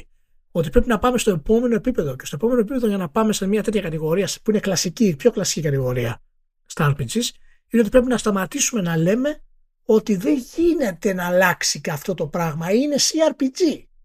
Δεν μπορεί να έχει άλλο διάλογο. Πρέπει να έχεις 25 γραμμές και να κάνεις ανάκριση στους NPCs. Μόνο έτσι είναι τα CRPG, παραδείγματος χάρη. Δεν είναι σωστό αυτό. Αυτό πρέπει να αλλάξει για να πάει μπροστά. Άμα ήταν έτσι, θα έπρεπε να είχατε αγοράσει όλοι το Tides of Numenera. Δεν ξέρω αν το έχετε συνειδητοποιήσει. Ακριβώς. Αυτό, αλλά και μηχανικά. Μα και γι' αυτό έχω πει ότι μηχανικά δεν έχει διαφορά από το κοτόρ. Είναι δηλαδή τρομερά, ακόμα και από το Dragon Age Inquisition, τα ίδια πράγματα στην ουσία. Και διαφέρει στο πώς λέει την ιστορία, έχει πιο πολύπλοκες δομές, οι χαρακτήρες είναι καλύτερα δοσμένοι, έχουν καλύτερα facial expressions, όλα αυτά τα πράγματα. Αλλά θέλω να πω ότι έχουμε φτάσει στο σημείο που πρέπει να κάνουμε την υπέρβαση, και τουλάχιστον είναι καλό δείγμα ότι από τις μεγαλύτερες εταιρείες στον κόσμο προσπάθησαν να το κάνουμε το Final Fantasy XVI, αυτό το κομμάτι. Απ' την άλλη, βέβαια, το Baldur's Gate μπορείς να πεις σοβαρά ότι είναι RPG. Το Final Fantasy 16 δεν νομίζω ότι μπορούμε να λέμε σοβαρά ότι είναι RPG. Είναι RPG για τους gamers, αλλά στα σοβαρά RPG, ναι, το πολυκόβω. Ναι. Εντάξει, οκ, κάπως έτσι. Το άλλο το περίεργο που είδαμε στην περίπτωση του Final Fantasy είναι η γκρίνια, ξέρεις, και τώρα που είναι action και δεν είναι turn-based, και πώς είναι δυνατόν να μην είναι turn-based το Final Fantasy, και πλέον σταμάτησε να είναι RPG και τα λοιπά. Και τρελαίνομαι εγώ σε αυτές τις συζητήσεις. Τρελαίνομαι, δηλαδή. Ποιος βλέπει όλα αυτά τα χρόνια Final Fantasy και δεν καταλαβαίνει, δεν το βλέπει μπροστά στα μάτια του, ότι σε κάθε νέο τίτλο το σύστημα μάχης κάνει ένα ακόμη βήμα προς action και σε real time. Ποιος δεν το βλέπει αυτό το πράγμα? Δηλαδή και στο remake του Final Fantasy VII, που πάλι το βλέπεις ότι δεν είναι όντως action, είναι γιατί θέλει να τα προσποιείται ότι δεν ξέρω και εγώ τι, είναι mode το παίζω κανονικά 10-based, είναι mode, είναι option. Δηλαδή δεν το καταλαβαίνω αυτό το πράγμα, δηλαδή μα το Θεό. Δεν το πιάνω. Νομίζω ότι έχουμε μια φοβερή αγκύλωση με την ιδέα ότι συγκεκριμένοι μηχανισμοί είναι απόδειξη ότι ένα παιχνίδι είναι RPG. Και ότι το παίρνουμε πολύ, πολύ κυριολεκτικά. Δεν ξέρω τι παίζεις. Μπορεί, αλλά μπορεί και αυτό να είναι από τα πράγματα το οποίο θα μεταμορφωθεί. Κοίτα, είναι και η φάση τέτοια που έχουμε δει ένα μάτσο παιχνίδια να δανείζονται μηχανισμούς και δουλευόμαστε μεταξύ μας ότι τώρα είναι πιο RPG. Δηλαδή, τι να πω, Far Cry που γελάγαμε, δηλαδή, και το κάθε Far Cry, ξέρω εγώ. Έχουν RPGs μηχανισμούς. Ναι, εντάξει. Αυτό. Μπράβο. Θυμίζουν τώρα, εντάξει. Α, τι να γίνει, είναι shooter, παιδιά. Δηλαδή, ορίστε, έχουμε ένα παιχνίδι που έχει μηχανισμούς RPG και παρόλα αυτά είναι shooter. Γιατί δεν καταλαβαίνουμε το αντίστοιχο, ας πούμε, για το Final Fantasy XVI και το κάθε Final Fantasy XVI, ότι μπορεί να είναι πιο RPG τέλος πάντων, παρότι τη μάχη του έχει μηχανισμούς action. Δεν το πιάνω αυτό το πράγμα. Ξέρεις τι άλλο δεν πιάνω, για να το κλείσουμε, άμα είναι τώρα λίγο-λίγο. Το κλείνουμε τώρα, ναι. Λοιπόν, καλά, τέλος πάντων, δεν έχει να το γράψω αυτό το επεισόδιο. Θα γράψω επεισόδιο για το Persona 3 Reload, για True Ending, εντάξει. Αλλά έπαιζα και έκανα το hands-on, Ηλία. Και παίζει σε αυτό το παιχνίδι, το οποίο δεν είναι περίεργο. Είναι διασκευή, στην ουσία είναι remake του Persona 3, ok. Αλλά περιμένω πώς και πώς να διαβάσω reviews όταν θα βγει, όπου κάποιος θα σχολιάζει το ότι για να καλέσει ο χαρακτήρας το περσόνα του, βγάζει πιστόλι και αυτοπυροβολείται στον Κρότα. Ναι, μα έτσι το Persona 3 αυτό είναι.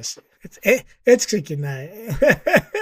Περιμένω να δω τώρα, γιατί άλλο όταν βγήκε τότε, το τώρα θέλω να δω, όταν θα έρθει η ώρα για τα reviews, θα κάνω χάζι. Δηλαδή είμαι σίγουρος. Θα περάσουμε ωραία όταν έρθει η ώρα. Πάντως να ξέρεις, Ηλία, η φάση είναι Persona 5,